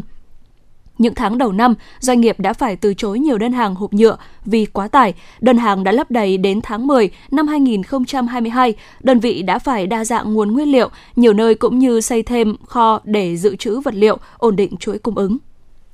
Còn ngành nông sản, một năm được nhìn nhận có rất nhiều cơ hội để xuất khẩu khi chất lượng nông sản Việt đã được khẳng định trên thế giới. Người tiêu dùng vẫn chấp nhận mức giá tăng cao đột biến. Các thị trường như Hoa Kỳ, Canada, Australia, Hàn Quốc đã mở cửa thêm nhiều loại trái cây mới. Tuy nhiên, thế khó hiện nay là việc kẹt cảng hàng hóa. Giới chuyên gia cho biết, năm nay xuất khẩu đến các thị trường đối tác trong FTA sẽ được tăng cường khi các doanh nghiệp đã dần thích nghi với các cam kết cùng thuế nhập khẩu ưu đãi của các đối tác sẽ tiếp tục được xóa bỏ hoặc cắt giảm Bên cạnh đó, nhiều nước triển khai các gói kích thích kinh tế, kích cầu tiêu dùng, từ đó sẽ gia tăng nhu cầu hàng nhập khẩu. Theo Sở Văn hóa Thể thao và Du lịch tỉnh Quảng Nam, lễ khai mạc năm du lịch quốc gia Quảng Nam 2022 với chủ đề Quảng Nam, điểm đến du lịch xanh dự kiến diễn ra vào tối ngày 25 tháng 3 tại đảo Ký ức. Quảng Nam cũng dự kiến đón từ 700 đến 1.000 đại biểu đến dự lễ khai mạc. Trước, trong và sau lễ khai mạc, dự kiến sẽ có các hoạt động chính bao gồm trải nghiệm không gian văn hóa lễ hội tại công viên văn hóa chủ đề ấn tượng Hội An như chợ phiên xứ Quảng, triển lãm tranh, thả diều, gian hàng lưu niệm, các trò chơi dân gian, trình diễn nghề truyền thống, đèn lồng, gốm, mộc, đúc đồng, Festival nghề truyền thống vùng miền lần thứ nhất, chương trình Nét xưa Hội An, khai trương làng du lịch cộng đồng Cẩm Phú. Bên cạnh đó, nhiều hoạt động hướng đến du lịch xanh cũng được tỉnh Quảng Nam tổ chức như hội thảo phát triển du lịch xanh Quảng Nam, tour trải nghiệm các sản phẩm du lịch xanh tỉnh Quảng Nam, lễ công bố tuần lễ du lịch xanh, công bố bộ tiêu chí cấp chứng nhận tiêu biểu cho một số doanh nghiệp tiên phong đạt các tiêu chí du lịch xanh. Tại khu đền tháp Mỹ Sơn, chương trình Đêm Mỹ Sơn huyền thoại với nhiều hoạt động mới lạ sẽ được giới thiệu đến du khách như chương trình âm nhạc dân gian và trải nghiệm ẩm thực, chương trình Đêm Mỹ Sơn huyền thoại. Ngoài các hoạt động chính, tỉnh Quảng Nam cũng sẽ chủ trì khoảng hơn 50 hoạt động hưởng ứng sự kiện này theo 6 chủ đề. Ngoài ra, Ủy ban nhân dân tỉnh Quảng Nam sẽ phối hợp chặt chẽ với Tổng cục Du lịch các tỉnh thành phố trên cả nước, tổ chức nhiều hoạt động hưởng ứng tại các tỉnh thành phố trong cả nước. Lễ bế mạc dự kiến diễn ra vào cuối tháng 12 năm 2022. Quý vị thính giả thân mến, đến đây thì thời lượng của chương trình Chuyển động Hà Nội chiều xin được khép lại. Mọi ý kiến đóng góp cho chương trình mời quý vị gửi đến email tin tức fm96a.gmail.com hoặc gọi đến tổng đài 024 3773 6688. Ngoài ra quý vị cũng có thể tương tác trên fanpage Chuyển động Hà Nội FM96 và nghe lại các chương trình trên Apple Podcast. Cảm ơn sự đồng hành của quý vị trong chương trình chiều ngày hôm nay. Và trước khi khép lại chương trình, xin mời quý vị cùng lắng nghe ca khúc Năm qua đã làm gì qua giọng hát của ca sĩ Nô Phước Thịnh.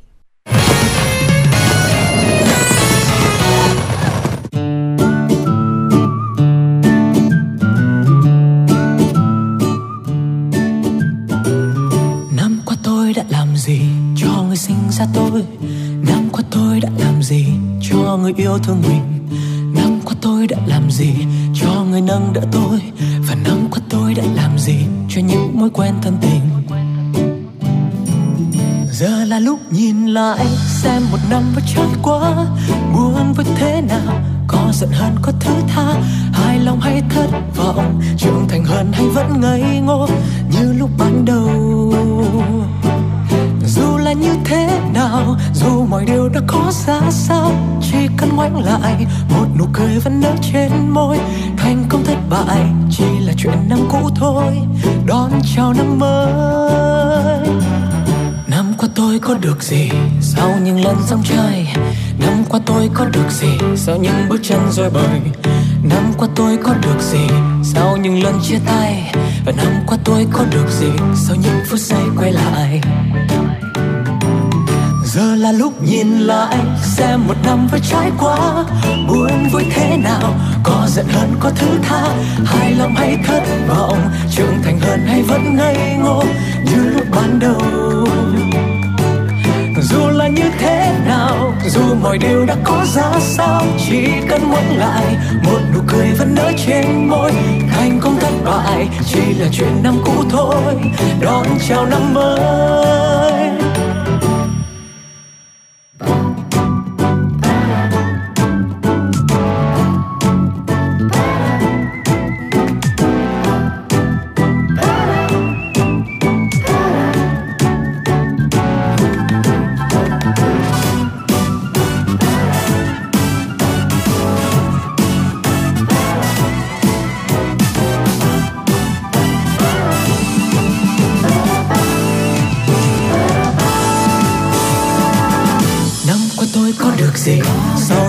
Dòng trai năm qua tôi có được gì, sau những bước chân rồi bời? Năm qua tôi có được gì, sau những lần chia tay? Và năm qua tôi có được gì, sau những phút giây quay lại? Giờ là lúc nhìn lại, xem một năm vừa trải qua, buồn vui thế nào? Có giận hơn có thứ tha, hài lòng hay thất vọng? Trưởng thành hơn hay vẫn ngây ngô, như lúc ban đầu? Dù là như thế nào, dù mọi điều đã có ra sao, chỉ cần ngoảnh lại, một nụ cười vẫn nở trên môi. Thành công thất bại chỉ là chuyện năm cũ thôi, đón chào năm mới. Vậy là hết một năm, bao buồn bề với trải qua. Nhìn xem thế nào, có giận hơn, có thứ tha. Hài lòng hay thất vọng, trưởng thành hơn hay vẫn ngây ngô, như lúc ban đầu như thế nào? Dù mọi điều đã có ra sao, chỉ cần ngoảnh lại, một nụ cười vẫn nở trên môi. Thành công thất bại, chỉ là chuyện năm cũ thôi. Đón chào năm mới. Giờ tôi khép lại, thêm một năm nữa đã trôi. Xin chào năm mới. Năm nay tôi sẽ làm gì cho người sinh ra tôi? Năm nay tôi sẽ làm gì cho người yêu thương mình? Nay tôi sẽ làm gì? Cho người nâng đỡ tôi. Và năm nay tôi sẽ làm gì? Cho những mối quen thân tình.